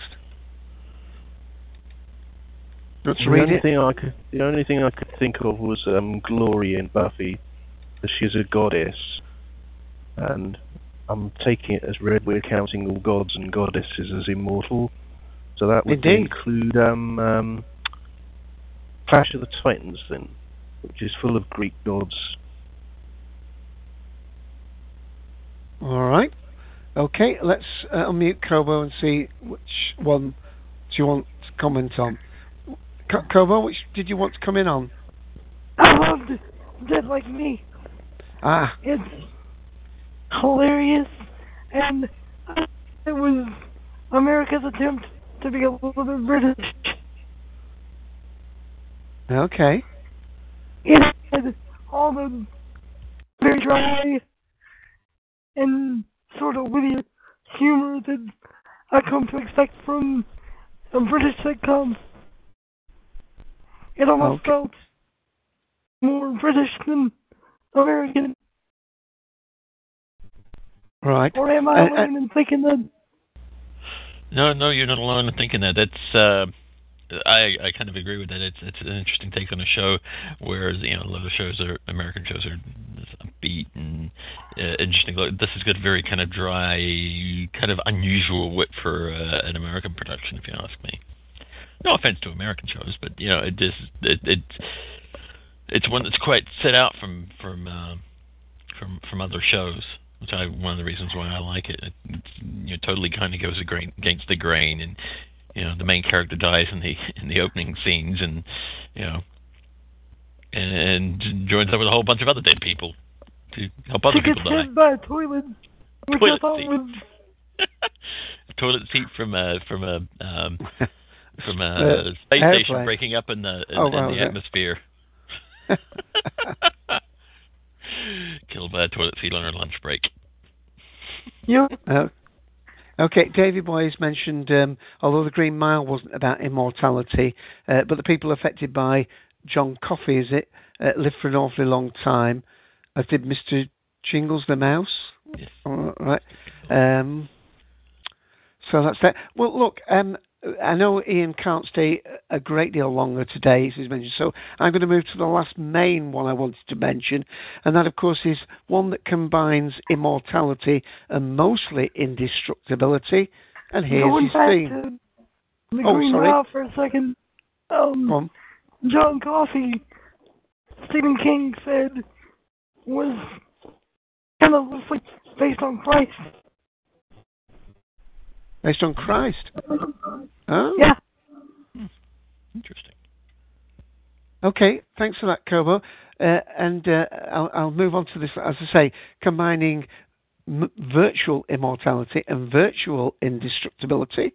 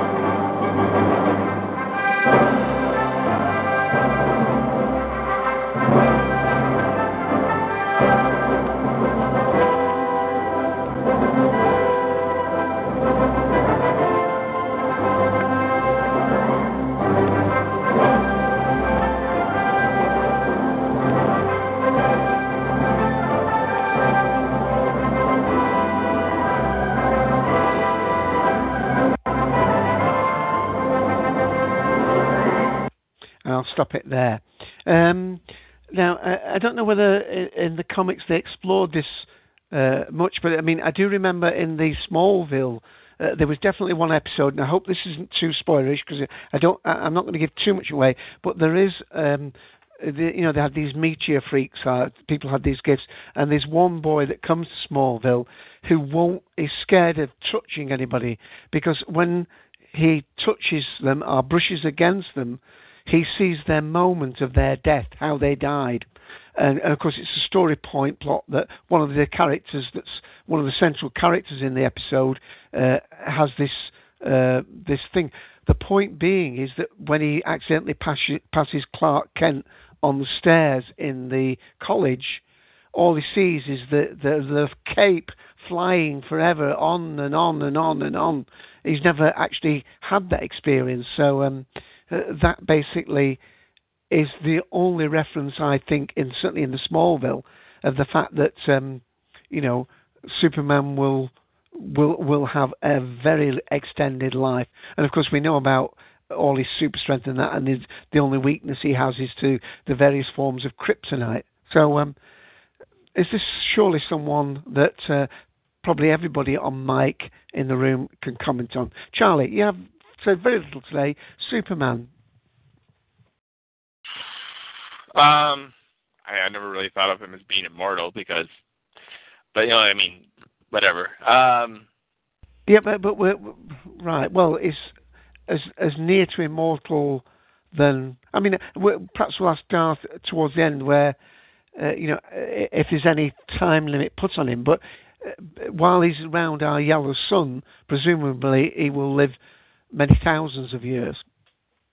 Well, yeah, I mean, he has you know super strength and everything like that, but um, I don't know. It's, I haven't really, I never, I never really put put any thought to, to, to Superman. That's that, that's that's my problem, I guess. Um, yeah. You uh, never thought of that as one of his attributes that that that he would go on for an extremely long time. You never got well, that from the films or the books or the stories. Yeah. I do understand what Charlie's getting at is that, that there's this. I guess I mean the the thing about Superman is that he's you know his super strength, uh, the ability to fly, etc. That that I, I guess I don't make too much of a point about whether he will or won't. I mean, at least in the movies. Um, they never it's never brought up as a point that oh yeah well he's going to live forever. I mean we actually see him uh, age uh, from being a boy, you know, into being a man, you know, from being a, a baby to being a boy to being a man in a short, in, in a regular space of time. So it's not inconceivable that he may age, you know, in the same fashion that we do. Um, it hasn't. My, my point is, it hasn't actually been explored, at least in, in the movies, that he is immortal. Um, and the fact that he can't grow old and die. Um, we could have a geriatric, you know, Superman flying around going, "Hey, Sonny, get out of the way." I think you're thinking of uh, the Expendables or what they called it, the the, the cat. Um, well, let's go, let's go to Darth. Darth, can you throw any light on this?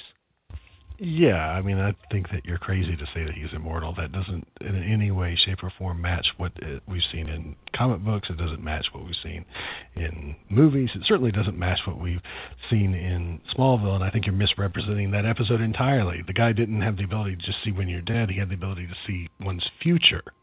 Yeah, So, the, but the moment of death. No, no. You've 'Cause he's got- misinterpreted. it. No, you've misinterpreted that episode entirely. That's not what that episode was about. Well, without being spoilerish to the people in the room, one Not of the way to do female characters, he sees how she dies, and then he, He- bumps into her later, and the the future's changed because uh, a sports teacher that um, is saved from dying in front of a car suddenly changes that person's Mm-hmm. Right, way but his ability is not his ability is not exclusively to see how a, a person will die. His his ability is merely to see the future of the character. So that's not what that episode is saying. Um, and even if you did interpret it that way, which I think is wrong, um, just because you see the fluttering red cape doesn't mean that you're not seeing Superman dying. Uh, he could well die in the air flying. Um, but regardless, the, the overall point of the Superman mythos is that it has never been hinted in any way, shape, or form that he is immortal. And indeed, the original Superman, that is the Superman of Earth 1, is differentiated from the Superman of Earth 2 because he has gray hair. And there are many stories within the body of canon, not. Um, you know, hypothetical stories, not what if stories, not alternate universe stories, but actual full on continuity based stories in which Superman is depicted as aging, just like anybody else ages, uh, and eventually dying. And one of the things that's posited by some strands of continuity is that there are um, different versions of uh, well, well, that Superman gets reborn generationally. Um, that, for instance, you know, there's a Superman of I, I forget what exact century, but of let's say 2554 or whatever, that is an offspring of Lois Lane and um, Clark Kent. And you know, when our Lois Lane and Clark Kent of today meet these people from the future, they do DNA tests and they find out, oh yes, this is our son. Um, but it's very clearly implied, um, you know, that Superman does not have immortality. Uh, not implied. It's it's very firmly stated that he is not immortal. That he will die. Um, and and a number of things are shown to have the ability to kill him. And indeed, you know, the best-selling comic book of all time is, or at least of certainly the last 50 years, The death of is Superman. Death of Superman. And the reason that works is because it's plausible that he died. If it wasn't plausible that he died, then that story would never have worked. Um, and Well, you we, know, we've included Highlander, who can die when he cuts off his head, but we've still we've still covered him in this podcast today, and that's why. Although I'm not saying that Superman is immortal, I'm saying is like some of the Lazarus Longs and others we've mentioned. He he is supposed to have an extended life form. I've always thought that, and and I, and I'm I'll stick to my guns on this one with that young lad because if he only saw people's future, it wouldn't mind touching them. It wouldn't have this phobia about touching them. He only touches because he sees their their moment of death. That's what he sees, and he he pulls away from that because every time he touches somebody, all these sad experiences and painful experiences he he, he almost experiences with them, and that's why. And as you say, he's, and he says to Clark Kent, I, I, "You just you just go on forever" or something. I mean, that's not literal, but that he says something along those lines. I think if you go back and watch it, you'll you'll see that there's more wiggle room in what he's doing than what you're interpreting. Um, the- Okay. it, it it's clearly not implying that he that Superman or that Clark Kent is immortal. There's no, way I re- no, I know, I realise that. But as far as this, like, he just saw him going on and on and on. Um, uh, and again, on many, many occasions in today's show, we've talked about uh, uh, ones that can maybe even already dead, like the ghosts and the uh, the vampires. So we're not, as I said right way back at the beginning. This is my get out get out clause. Hmm. We're talking about the theme of longevity and But, indestructibility and but, so on. but Superman's not even implied to be long lived. Not not extraordinarily long lived. Not not longer lived than a Kryptonian. Now that may be longer life than a, a human, but in no way is it implied that a superpower of Superman's is his long life. That's never ever been the case. Because if that were the case, then you would get discussions like we had in school reunion of you know, can Clark Kent contemplate living with Lois Lane, knowing that Lois Lane Lois Lane is going to die so much earlier than him, and that's never been discussed on any level whatsoever. There's never been the indication, in the slightest degree, that a romantic complication is that his wife is going to die significantly earlier than him. Okay, well, I, um, I, I certainly accept the the fact that um, the, the interpretation is there that hi hi his lifespan may be normal for someone from Krypton, but I, I understood the fact that if Superman was back on Krypton, he would just have ordinary powers. His powers are only different because he comes to Earth and under our yellow sun, he has superpowers. I mean, if he was back on Krypton, he wouldn't be able to fly, he wouldn't be able to lift things, he wouldn't be able to do all these things. I on that planet, he would be one of their ordinary people. All his abilities are enhanced because he's un, under the glare of our yellow sun. That may Therefore, well be true, I'm but assuming. That, has nothing to do with long, longevity. It's never ever been stated that he lives longer than a human, even much less longer than what a, a Kryptonian should live. Um, and, and more than that, we've seen because there are you know at least two, but certainly more than two, uh, in the body of DC canon, and one of them, the original Superman, is shown to have gray hair. We know that he does age at a rate that is um, consonant with humans because not only is he aging, but also his version of Lois Lane is similarly shown to be in her 50s at the same time. So, the, I mean, you know, the implication is quite clearly that he ages normally for a human, even. Okay. Uh, anybody else have an opinion on on on this?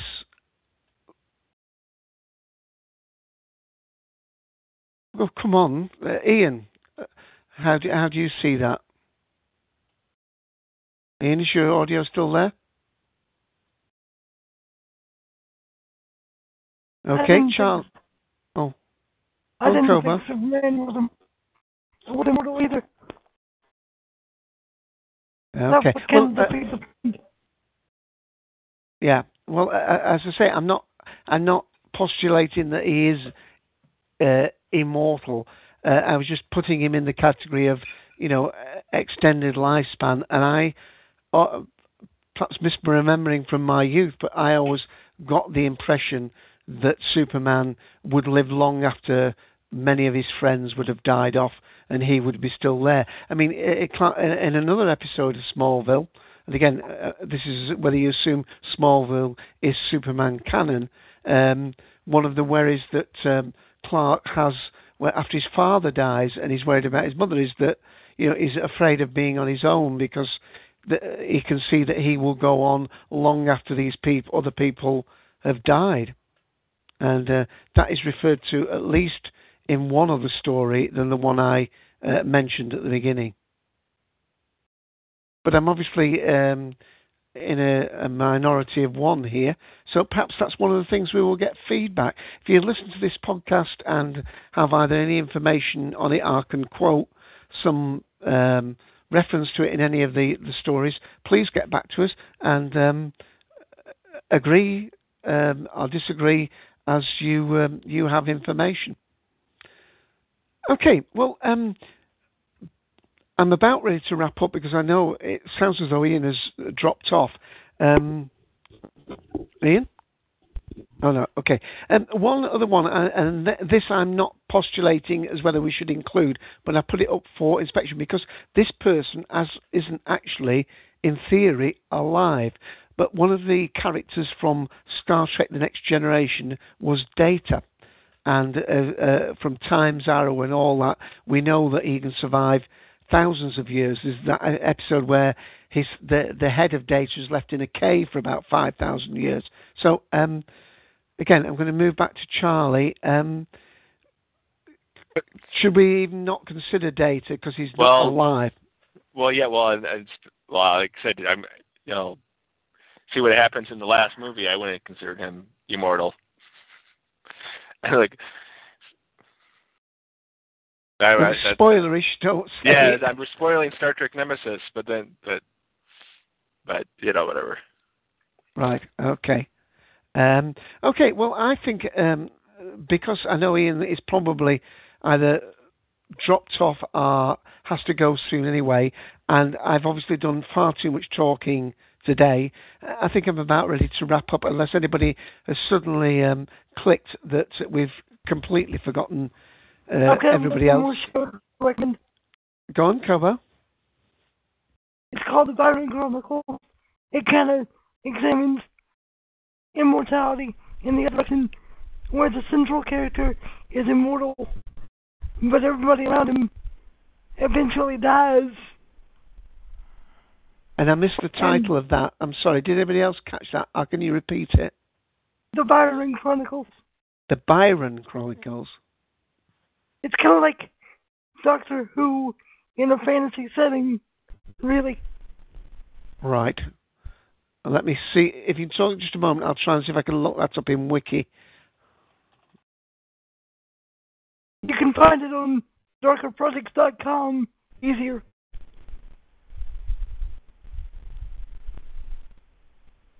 Ah, Darker Projects, yeah. Uh, let me put the link into the room. At least, let me. There we are. I think that's it. www.darkerprojects, all one word, dot com forward slash Byron Chronicles, all one word. Paranormal drama from Darker Projects uh, for a for, a previous foray into the world of Byron. Listen to the Byron's tale. Um, not sure whether is. Okay, and that's uh, again one that you would recommend for people to check out. Yep. Okay. Just like I say, it's an interesting take on immortality because all his friends keep dying. All his friends keep dying, but he endures forever. Okay, and I think I've just got Ian coming back now. He's trying to get back into the room, I think. Uh, just so I can give Ian time to see if he can get back in, although it looks as though he might be rebooting. Um, let me just go. I'll go around the room once more um, before we actually say farewell. This is not your farewell one. Uh, Tim, anything that you feel as though we've completely ignored and missed out? We've missed out things in Doctor Who like Rassilon. Oh yes, we you said that right before we started the recording that we should mention um, the five doctors. Do you want to give us a little a, a little bit of background about the the scene that you're talking about?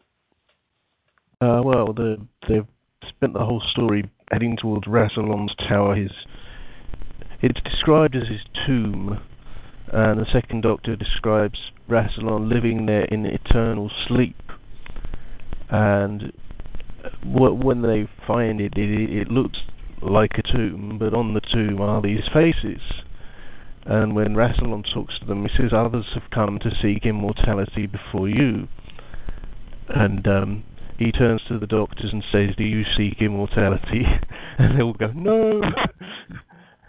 uh, but uh, it's um, I can't remember the name of the Lord President, Yeah. Yeah, well, don't give away Ah. the actual final denouement, but the point is they're seeking. In the- in in in, in the words of the in the words of the story, um, Rassilon knew that immortality was a curse. right, just yeah, leave it So at that that. doesn't that doesn't give anything away. no, no, we've got to be so cagey nowadays. Uh, there's, there's possibly been other sort of creatures and so on in Doctor Who over the years who may have been eternal, such as um, the um, the sort of huge demon in the Impossible Planet, Satan Pit. It's kind of indicated that this uh, creature has been around since. I think the the phrase used in the show is before time, and and even the Doctor goes, "What? Nothing existed before time." But um, you can interpret that as having always been around, I guess, a, a sort of godlike immortality. But, Right. Um, it's it's it's been touched on surprisingly few times, given the long life of the Doctor. Really, it kind of comes up now and again, like the Doctor will mention his age. Uh, in Pyramids of Mars, he says they're like 750 something years old, and Sarah just takes the mickey out of him and says that means you're practically middle aged. Okay, let me just Um, check. Oh, let me just check again with They, Ian. they just keep moving the goalposts on it because we had that thing in Sarah Jane Adventures where the doc- doctor's asked how many times he can regenerate, and he says something like 500 and something. I'm back. And Oh, it's about good. time. Sorry, internet just fell out from underneath me. Sorry about that. Oh, was there a great big bang? No, actually, that was the funny thing. There was no the, the storm seems to have passed and everything, and it just went all of a sudden. I I thought David stopped talking. But no, it was me.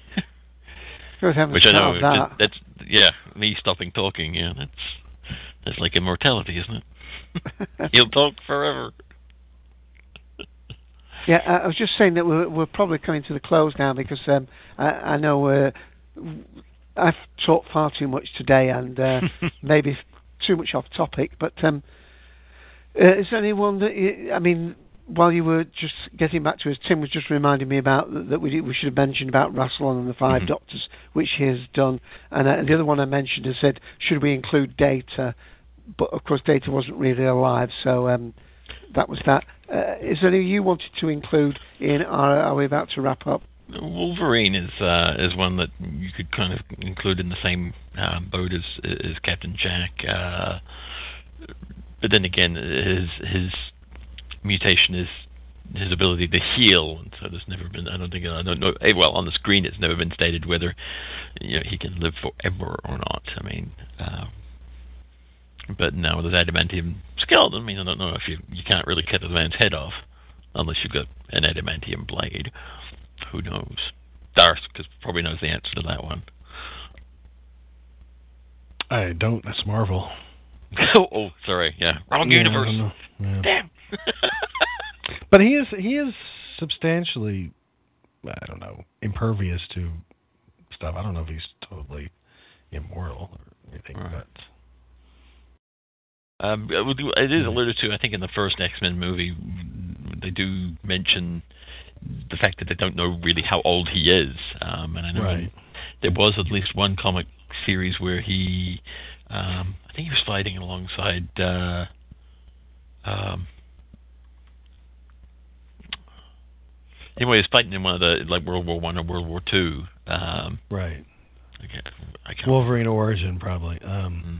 that or Marvel eighteen twelve. Yeah, th- there's definitely an implication of something, uh, some kind of extended life for Wolverine. Right. Definitely, but I don't know what its limitations are. It's too bad Logan's not around because Logan travels more in Marvel universe than I do. Right. Yeah. I know. I just find But, it you know, the one- immensely humorous that there's a there's a, there's a line that be crossed. There is a oh no, I don't I mean, deal with there's- that comic book. No, I ca- I can't. I mean, there's just too much stuff. You know, I mean, I give a little bit into Marvel, but it's really only Fantastic Four, and that's about it.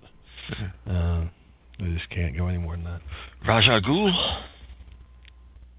Uh, he's mm, mm, mystical, I suppose. Yeah, I don't know.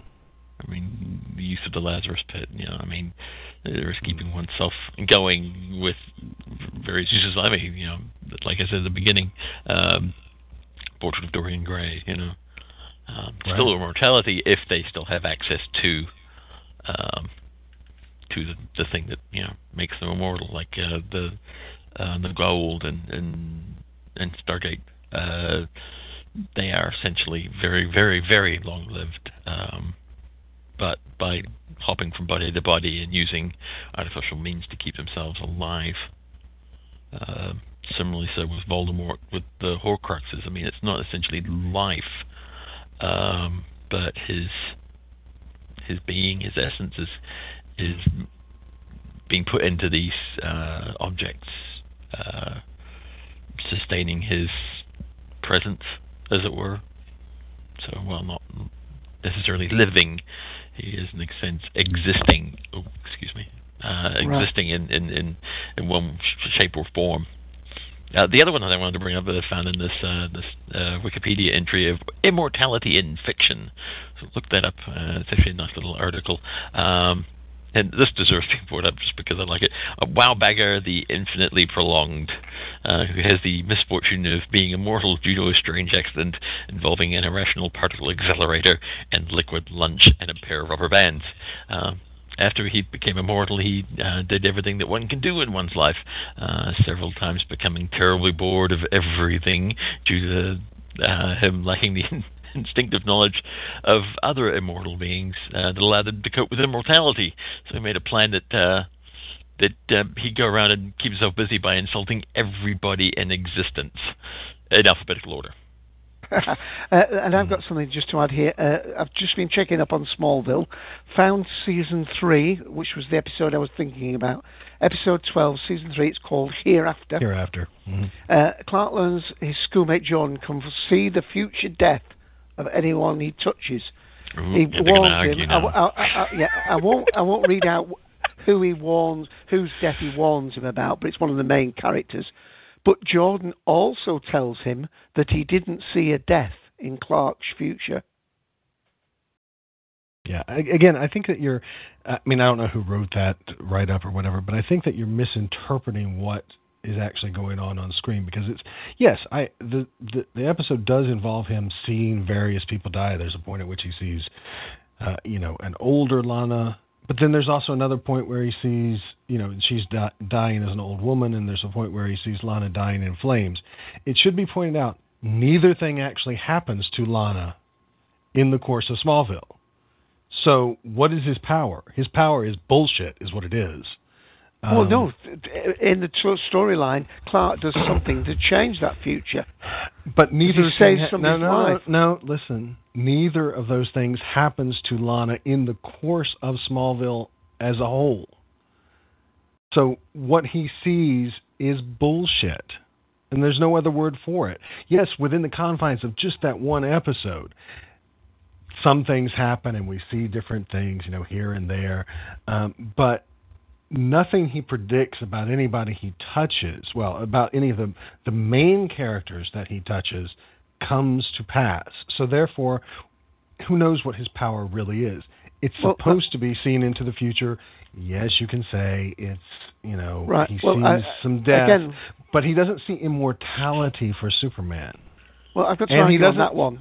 I've got to argue on that because, first of all, although I haven't seen Series 9, I haven't seen Series 10, if he saw an older Lana Lang, that would be well after the series had ended. She may still end up dying as that old Mm-hmm. but woman. in the episode hereafter, he sees the older Lana Lang first before her destiny changes, and then suddenly it's younger Lana Lang dying in yeah, flames, which doesn't that- happen to her. Which doesn't happen to her. At no point in the history of Smallville does she die in flames. So I know. Okay. Then, it, Because- then that character's power Clark is does bullshit. something. No, Clark, Clark does something. changes the Clark future. Does, no, what Clark does in that ep- I cannot believe we're talking about one of the worst episodes of Smallville. But anyway, what what happens in that episode is that Clark changes Lana's future to become the younger Death. See, his first touch. Yeah. This guy's name. That's right, he sees an Jordan old Cross. person first, His yeah. first death. We're getting to is- spoiler territory, but yeah, it- go on. It's spoiler territory for something from 2004. There Um, it, it, the first thing that he sees is her dying as an old man, old woman. Then Clark changes something. Then she's going to die as a younger woman. That doesn't happen either. So he's got some sort of you know precognitive bullshit going on. But it is just Well- that. It's total bullshit because well, virtually nothing that he foresees happens in the entire episode. And okay, some of it is you could argue as well. He alerted Superman, and so therefore Clark was able to avert the future that he saw. But nevertheless, even for the th- the Lana thing is the key thing I think to understanding this power. Nothing he sees about Lana ever happens, so he's not accurate. And not only that, but what he sees about But how do we know Superman, Lana doesn't die as an old woman? Unless that's But- happened in series the first 9 and no, no, 10. No, no, no. That's the first thing that he sees in the episode hereafter. The then Clark changes Lana's Oh, right, future. right. And then he corrects it again during the course of the inform- during the course of the story. Saves her from that fire. Again, spoiler. So then her original destiny is back in play. Oh, but of course it is. He averts. He changes her future, and then he tries to uh, sort that out so that changed future will not then come about, which then means her her, her lifestyle, our life uh, ending, will revert to back what it was before Clark had interfered with events. Okay, and then you would have to ask yourself: Is the the uh, ending that he supposedly sees for Clark therefore going to be valid either? Well, the only we- explanation I can think of that is the fact the reason he doesn't see Clark's death is because he, the boy himself, will die before Clark does. Therefore, as long as he's alive, Oh, Clark will be alive. There's no, there's nothing saying in that episode that he's going to outlive Lana either. No, no, no. The point is that we see within the episode that he has changing visions of a, a person's future, and there's no Right. reason in the world to assume he doesn't. He's he's actually seen the accurate ending to Superman. Not only that, there's no. There's nothing in the episode that says that he's actually seen the end of Superman, or that that is supposed to imply that Superman will live forever. But the broader point is, Dave, that you're trying to say from an episode of Smallville, which is clearly in an alternate universe to real Superman, that somehow Superman has the ability to live forever. That has never been stated. And again, I say, it, it, it's completely against what has been stated. Okay, It well, I'll absolutely finish, let me let me finish up by saying two things. First of all, I said what I said before. I said we can go to Darth for some clarification. Secondly, I never said. Hang on, hang on, hang on. I never said he would Im- be immortal. I said. oh, I think we can go back to the I- I table on that. You'll find you said immortal. No, Real- I said Oh. here's one Roll the that we may argue. no, I said quite deliberately that this is one we may argue is both indestructible and immortal, immortal in the terms of what we've been talking about, where we've talked about uh, uh, Highlander, where is immortal but still can die. We've talked about others that are dead but live on in those terms, I said, should Superman be in our category of a very long-lived person? And the when I was no. reading comics as a kid, I always thought that Superman had a very long and extended life. I always You're wrong. The premise I, it. I will defy you to find me any comic that's within the regular continuity that actually says anything about Superman having a longer life than even a human, much less a Kryptonian. So, I don't know. Yeah. Anyway, moving on to what I'd like to talk about now, which is the I know I one call- big thing. Sorry, t- sorry, Oh. Tim. I know I call the show Immortality. I prefaced this particular character being talked about as do we consider this person? I, and in each one that we've talked about, I've said, do we consider this? And Ian preference right at the beginning, we are going to be talking about extended lives, people seeking out immortality, not necessarily just talking about immortals. Ian, we did say that at the beginning, didn't we? We did. We did. Uh, that's true, but there again, there is nothing within the body of regular Superman continuity. Not one damn thing which is ever suggested that he's even slightly long-lived, much less that he's immortal. Nothing. Right. Well, perhaps this podcast is too long lived now, Ian. Well, now wait a minute. We haven't talked about the one thing that is clearly about immortality, but that a lot of people don't know is about immortality because they've written off a portion of the story, and that's Star Wars. Star Wars is entirely it, it, it turns on the notion of immortality. I mean, the reason that Anakin Skywalker becomes Darth Vader is because the Emperor promises him the secret of immortality, and the the very difference between a Sith and a Jedi is their understanding of immortality, and the fact that Qui Gon Jinn figures out the way that you you know get to be immortal within the Star Wars universe is to let go your conscious self, let go your attachment to um, the present and your ambitions, and to merge with the Force and become one with it. And it's that ability which he later teaches to Yoda, and which he later teaches to Obi Wan Kenobi, so that Obi Wan can then inspire Luke Skywalker. And we see, you know, at the end, at the conclusion, when the Emperor has been destroyed, when everything is okay for the rebellion, that you know you get these Jedi ghosts coming back in the Force where they have attained immortality. So really, Star Wars is entirely about immortality, um, but a lot of people sort of, you know, because they don't like episodes one, two, and three, they sort of have maybe missed that point. I think. Yes, uh, Davey Boy brings up in the text chat. Uh, uh, he's still uh, he is still the young Superman in The Dark Knight Returns, whereas Bruce is aged decades.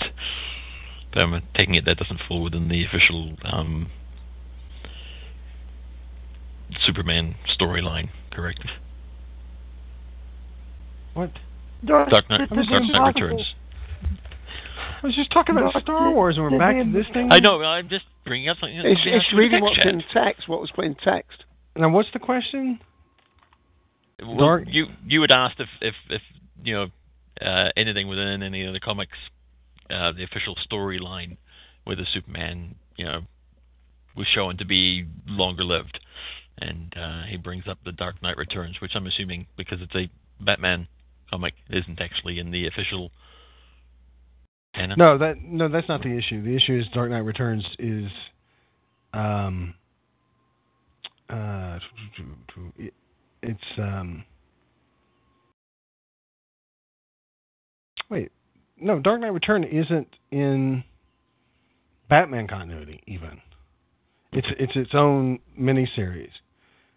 But sorry to Yeah. bring us back to that, but Sorry, you just I- asked. Yeah, you asked just- you asked for it, and David's trying to produce something. Yeah, thank Sorry, you. no, no. I was just I was thinking about Star Wars, and then suddenly, what? yeah, no, but I, I- it's it. As I recall, no, Dark Knight Returns is not a part of regular Batman continuity, although it is in. Oh wait, wait, yeah, no, it's it's it's absolutely not. It's on it's on Earth thirty one.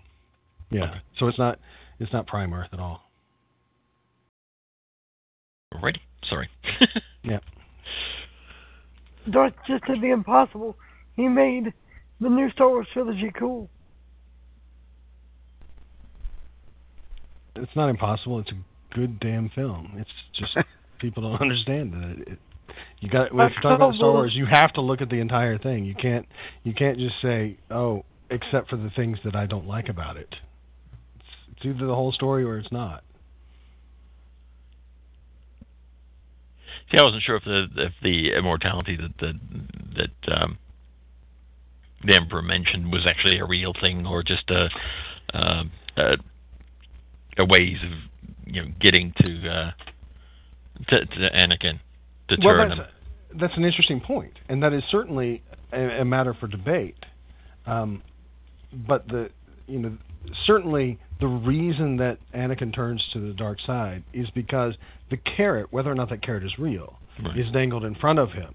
Now, what you find by going into Star Wars material outside of the films is that yes, indeed, the the Sith have learned how to become immortal, but they do it by imbuing their soul into an object so that they're tied to the physical world. And because of that, their souls just go around and around and around inside of these physical objects and they go crazy. I mean, not to say that Sith aren't sort of crazy anyway, but they go insane because they're trapped in a physical uh, shell.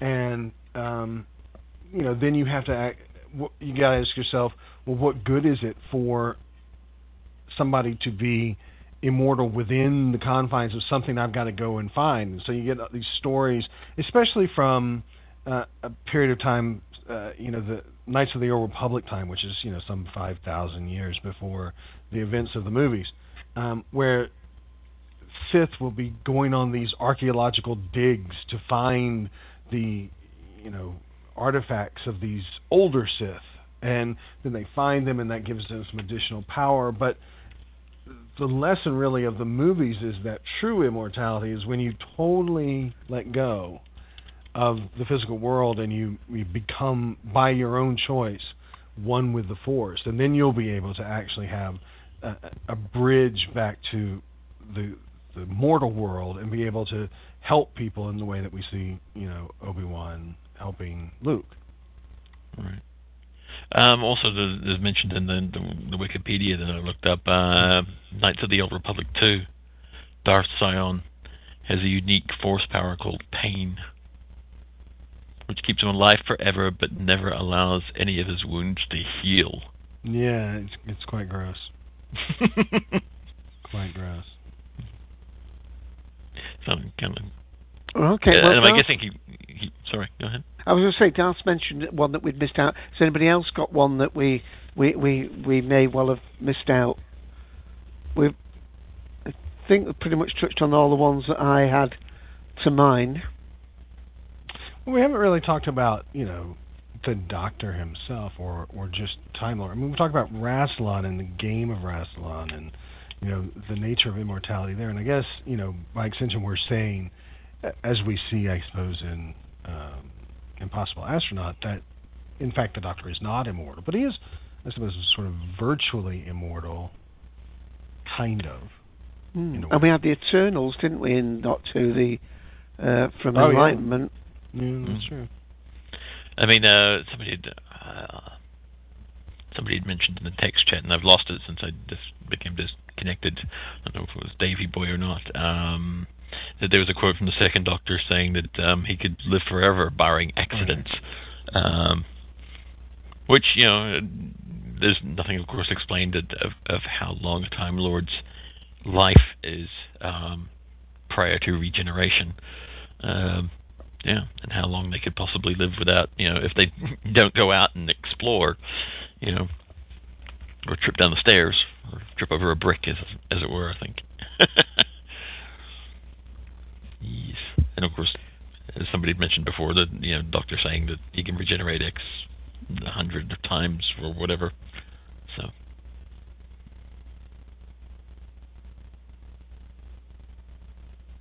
Okay. Well, I think we're about wrapped up. I know you have time issues anyway, Ian. So yeah, yep. I did really enjoy you guys arguing on it. It was fun. it's arguing. I, I, as I say, well, I won't repeat it. People can listen back. Uh, just to say that next week, uh, third of July, uh, we're doing from the mind of Alfred Hitchcock. Yes. And we'll have some new things up uh, after that and hopefully you're still catching our commentaries. We're shortly midweek we'll be putting up the third and final story in the series one of Sherlock.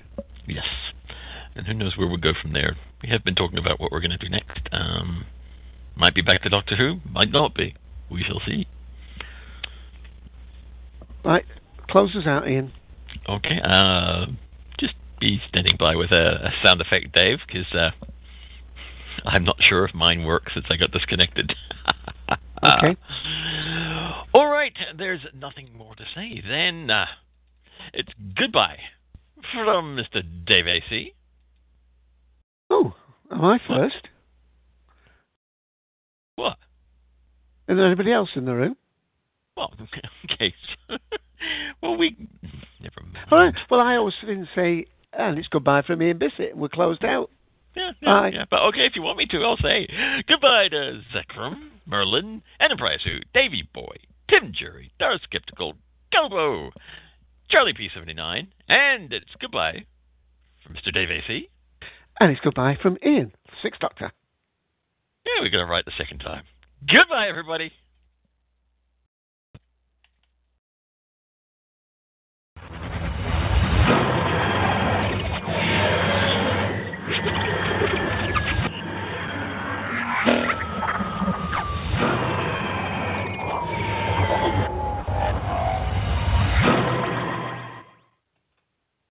Waiting on a tax return? Hopefully it ends up in your hands. Fraudulent tax returns due to identity theft increased by 30% in 2023. If you're in a bind this tax season, LifeLock can help.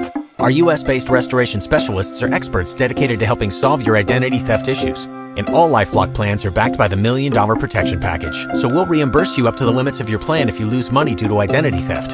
Help protect your information this tax season with LifeLock. Save up to 25% your first year at LifeLock.com slash aware.